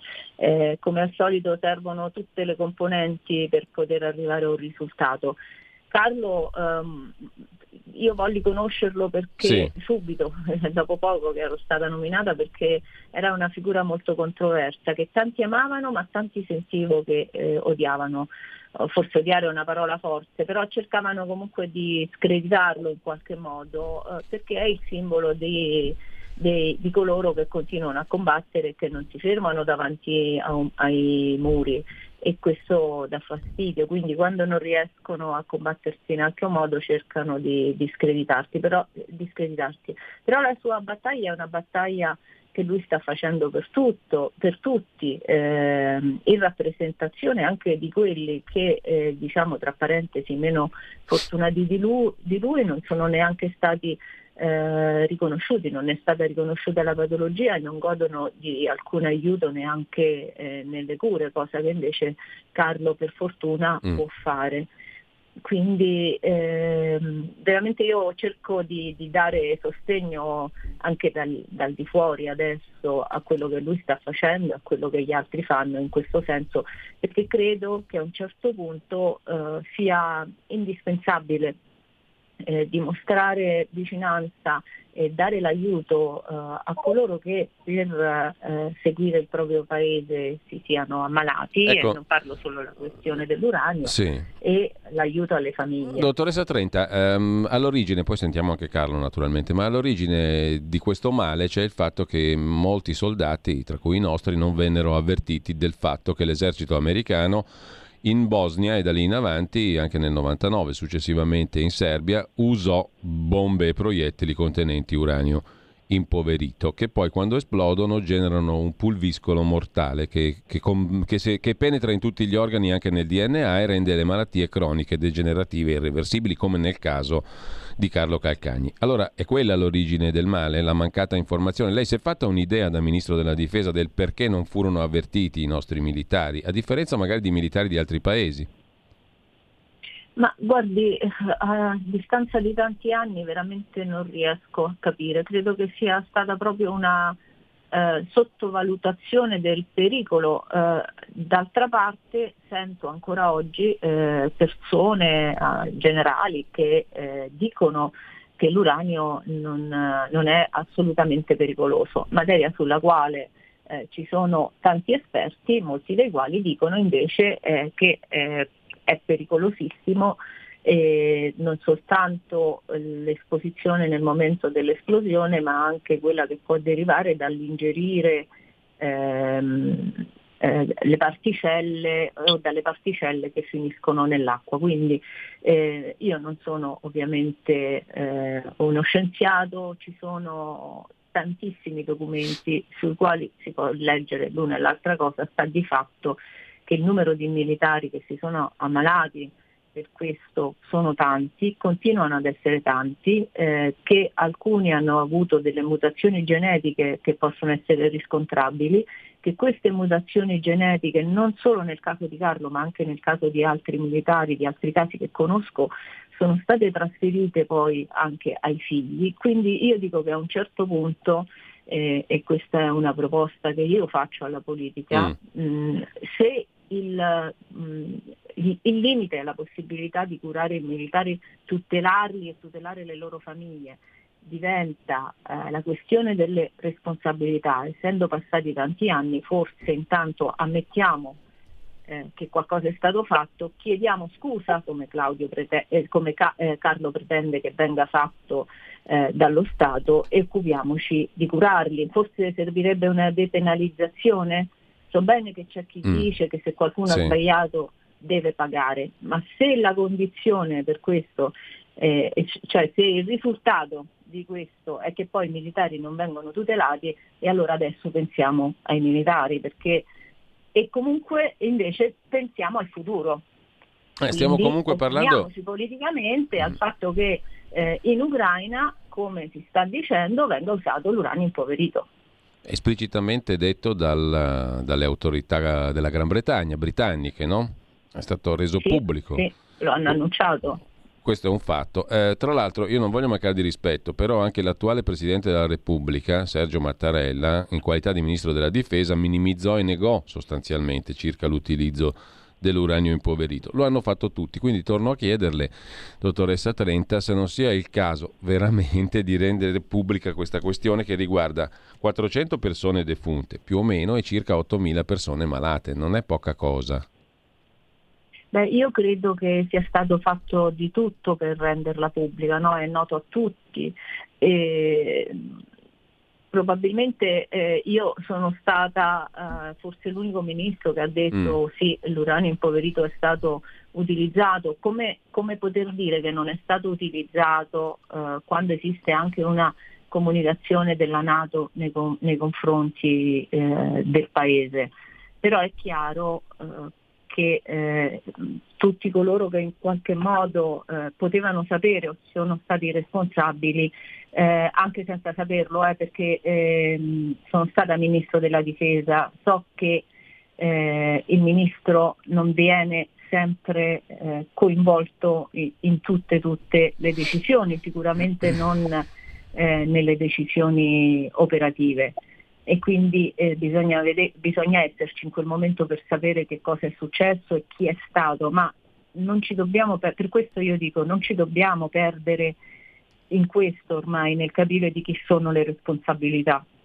Lo Stato mm. si assuma le responsabilità per coloro che lo rappresentavano in quel momento e abbia eh, la forza di ammettere l'errore, mh, mm, chieda scusa a tutti i militari a tutte le loro famiglie e risarcisca e eh, fornisca ad ogni militare la possibilità di eh, curarsi.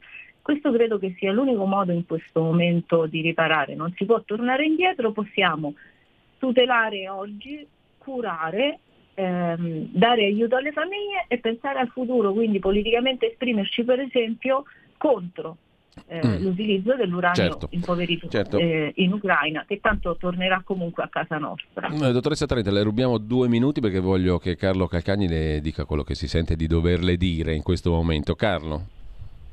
Ma io cosa devo dire alla dottoressa Trenta se non ringraziarla per quello che ha fatto per tutti noi militari e, e non parlo solo da Carlo Calcagni, ma a Carlo Calcagni, dietro Carlo Calcagni c'è un esercito di uomini, di donne dello Stato, di familiari eh, che spingono, che mi danno tutta questa forza di lottare. E oltre a quella responsabilità che sento mia, proprio come uomo dello Stato, che purtroppo è assurdo debba lottare proprio contro lo Stato che ha servito con onore, che ha servito onorandolo in ogni contesto, anche in quello internazionale, guarda caso proprio della Bosnia, dove sono stato encomiato per aver dato lustro all'esercito italiano e all'Italia, con i soccorsi effettuati, avendo salvato delle vite umane, come lo stesso Ministero della Difesa quando ha realizzato il libro Rivincita, eh, voluto dall'ex Ministro della Difesa Pinotti per eh, mostrare al mondo questo bellissimo gruppo di atleti che nonostante le vicissitudini e l'infermità riportata in servizio si mettevano ancora a disposizione vestendo quella divisa dello sport. In quel libro proprio il Ministero di Difesa ha scritto che Carlo Calcagni ha effettuato il più nobile dei servizi per la collettività, che è quello di salvare vite umane. Bene, nonostante io abbia salvato anche un bambino di due mesi che poi ho scoperto pochi anni fa essere figlio di italiani e soprattutto ho scoperto che è vivo ed è questa una di quelle medaglie meravigliose mm. che, ti, che danno anche un senso un po' a tanta sofferenza, beh, quell'uomo sembra che sia diventato il peggiore eh, di tutte le forze armate perché quando si arriva a, togliere la divisa, a eh. non dare più la possibilità di vestire l'uniforme a uno come me, che è il simbolo per tanti, beh, forse dovrebbero dare qualche spiegazione almeno per questo. E eh, questo però è, un, è una macchia, no, dottoressa Trenta, che rimane. Sì, io su questo faccio anche un appello pubblico, visto che mi, mi date questa occasione improvvisa, ma che colgo al volo, eh, al Ministro Crosetto perché affronti eh, questa tematica e si faccia le domande che mi ero fatta io e vada alla ricerca uh, delle risposte. In fondo eh, siamo chiamati a svolgere un nostro ruolo politico e di responsabilità e la, il primo eh, obbligo che abbiamo è di, di, verificare tutto quello che ci viene detto e di andare a fondo per cercare di scoprire la verità. Poi dietro le verità ci possono essere tante ragioni, ecco perché io non sono mai sì. completamente colpevolista nei confronti di coloro che in, in alcuni momenti hanno preso le, le decisioni. Certo, certo. Però, però, ecco, mi permettetemi lavorare di, il presente e il futuro. Di, di inserirmi, prima che sì. dimentico questo Carlo. dettaglio importante, eh, perché a questo punto il ministro della difesa Crosetto, che attendo ancora di incontrare, eh, dovrebbe prendere spunto proprio dall'esperienza personale della dottoressa Trenta quando era ministro, perché questa situazione la deve affrontare lui personalmente, non si deve fidare di chi in questi anni ha fatto anche carte false per nascondere la vera verità, per screditare Carlo Calcagni, per dichiarare nero su bianco che addirittura Carlo Calcagni nei Balcani non ha eh, E, volato. e qui non stiamo, non stiamo parlando, missione di volo. Carlo, non stiamo parlando di carte false per metafora, ma di carte veramente falsificate. Diciamo. No, no, carte false che voglio dire, la, magi- la magistratura, il TAR del Lazio,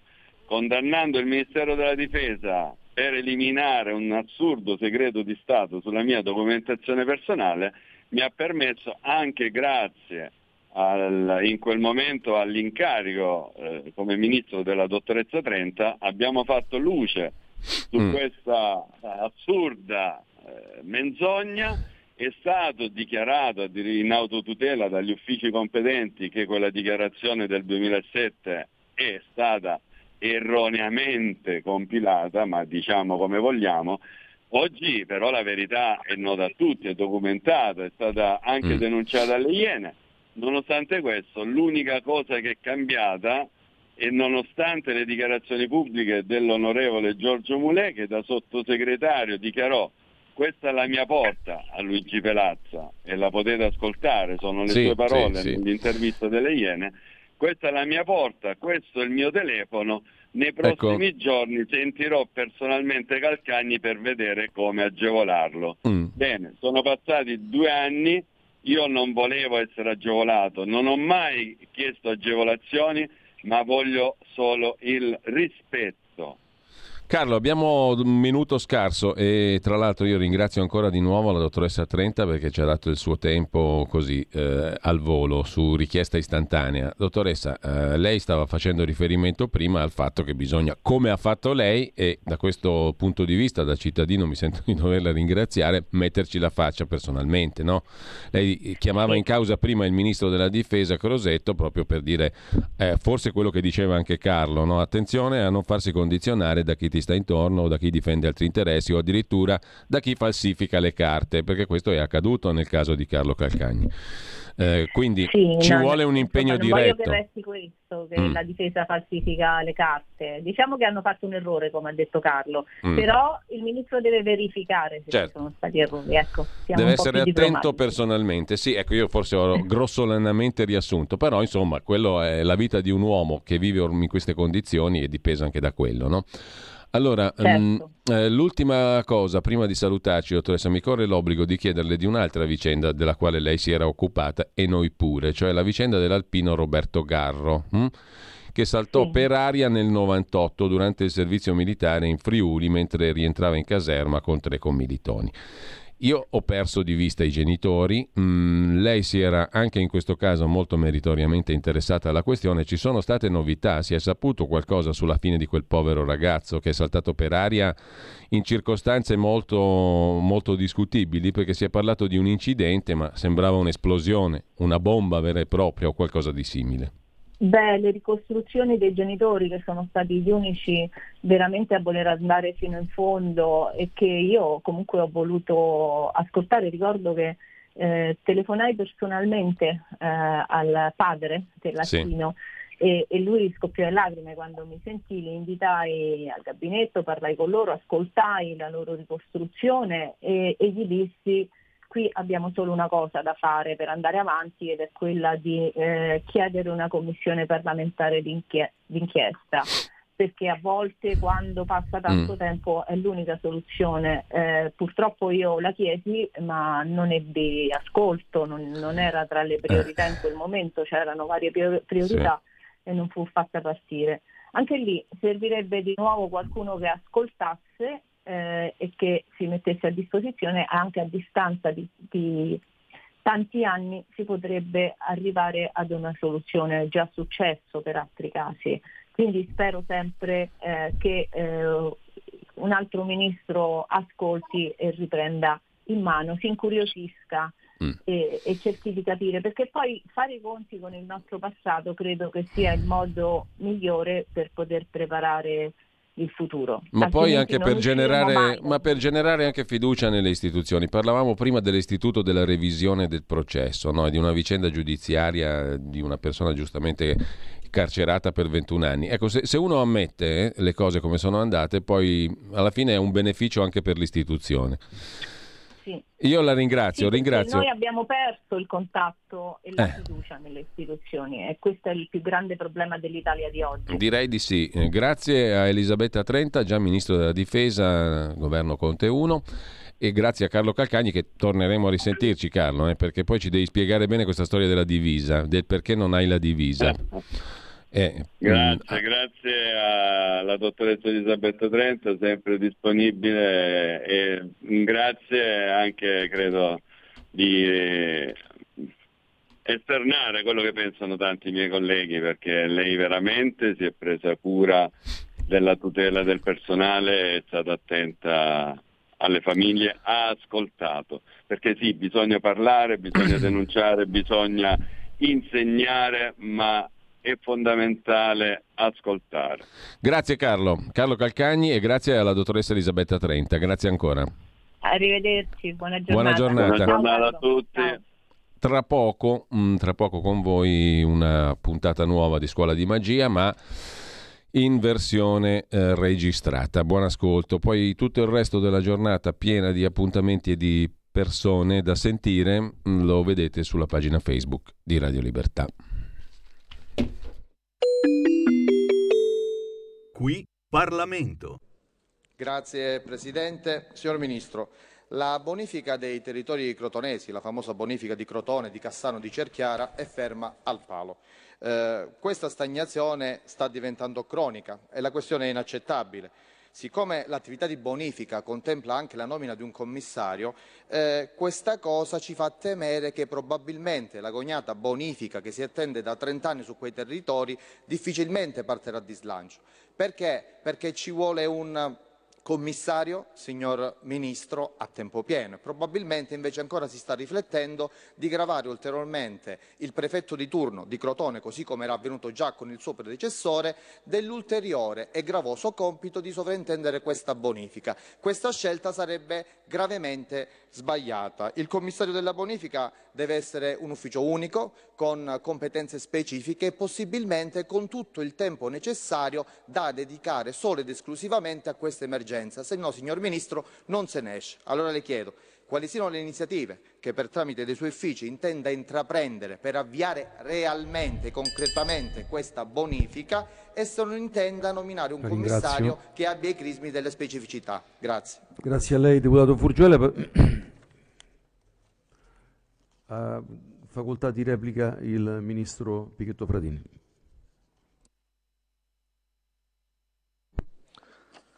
Grazie Presidente, grazie all'interrogante.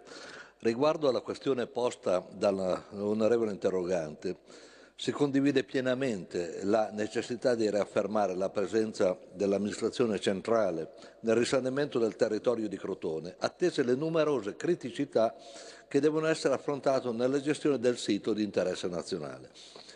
A seguito della scadenza del mandato del commissario Belli nel giugno del 2018, con riguardo alla nomina di un nuovo commissario, come ricordato dall'interrogante, si sono succedute numerose interlocuzioni tra i ministri pro tempore che hanno portato a diverse proposte di nomine mai concretizzatesi.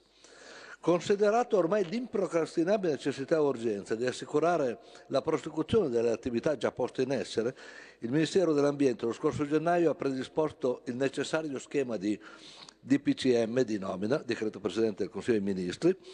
Lo stesso schema è stato successivamente revisionato secondo le indicazioni formulate dalla Ragioneria Generale dello Stato, insieme a una breve relazione nella quale è stata evidenziata nel quale sta, si è data evidenza delle risorse disponibili sulla contabilità speciale. Lo schema di decreto con il quale il prefetto di Crotone è stato proposto come commissario straordinario è stato successivamente condiviso con la Presidenza del Consiglio e con le altre amministrazioni interessate. Con nota dello scorso 10 febbraio, la Presidente del Consiglio ha chiesto al Ministero documentazioni integrative al fine dell'istruttoria di competenza. Il Ministero eh, dell'Ambiente, con nota 17 febbraio, ha richiesto al Ministero dell'Interno la conferma del nulla osta per la nomina del prefetto di Crotone. Con nota di ieri, 26 aprile, il Ministero dell'Interno ha chiesto di poter valutare la possibilità di individuare altre figure professionali, considerate le molteplici funzioni istituzionali già attribuite al prefetto di Crotone, soprattutto nella gestione del fenomeno migratorio. Sulla base di quanto esposto abbiamo prontamente riavviato nella giornata di ieri le interlocuzioni con la Presidenza del Consiglio dei Ministri e la Regione Calabria per addivenire rapidamente alla nomina di un'idonea figura di garanzia di elevato profilo per la gestione del sincrotonese che possa garantire la prosecuzione dell'attività di bonifica nell'interesse dei cittadini e consolidare un presidio di legalità nelle relative attività. Grazie.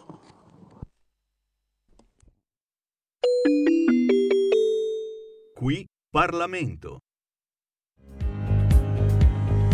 Avete ascoltato la rassegna stampa.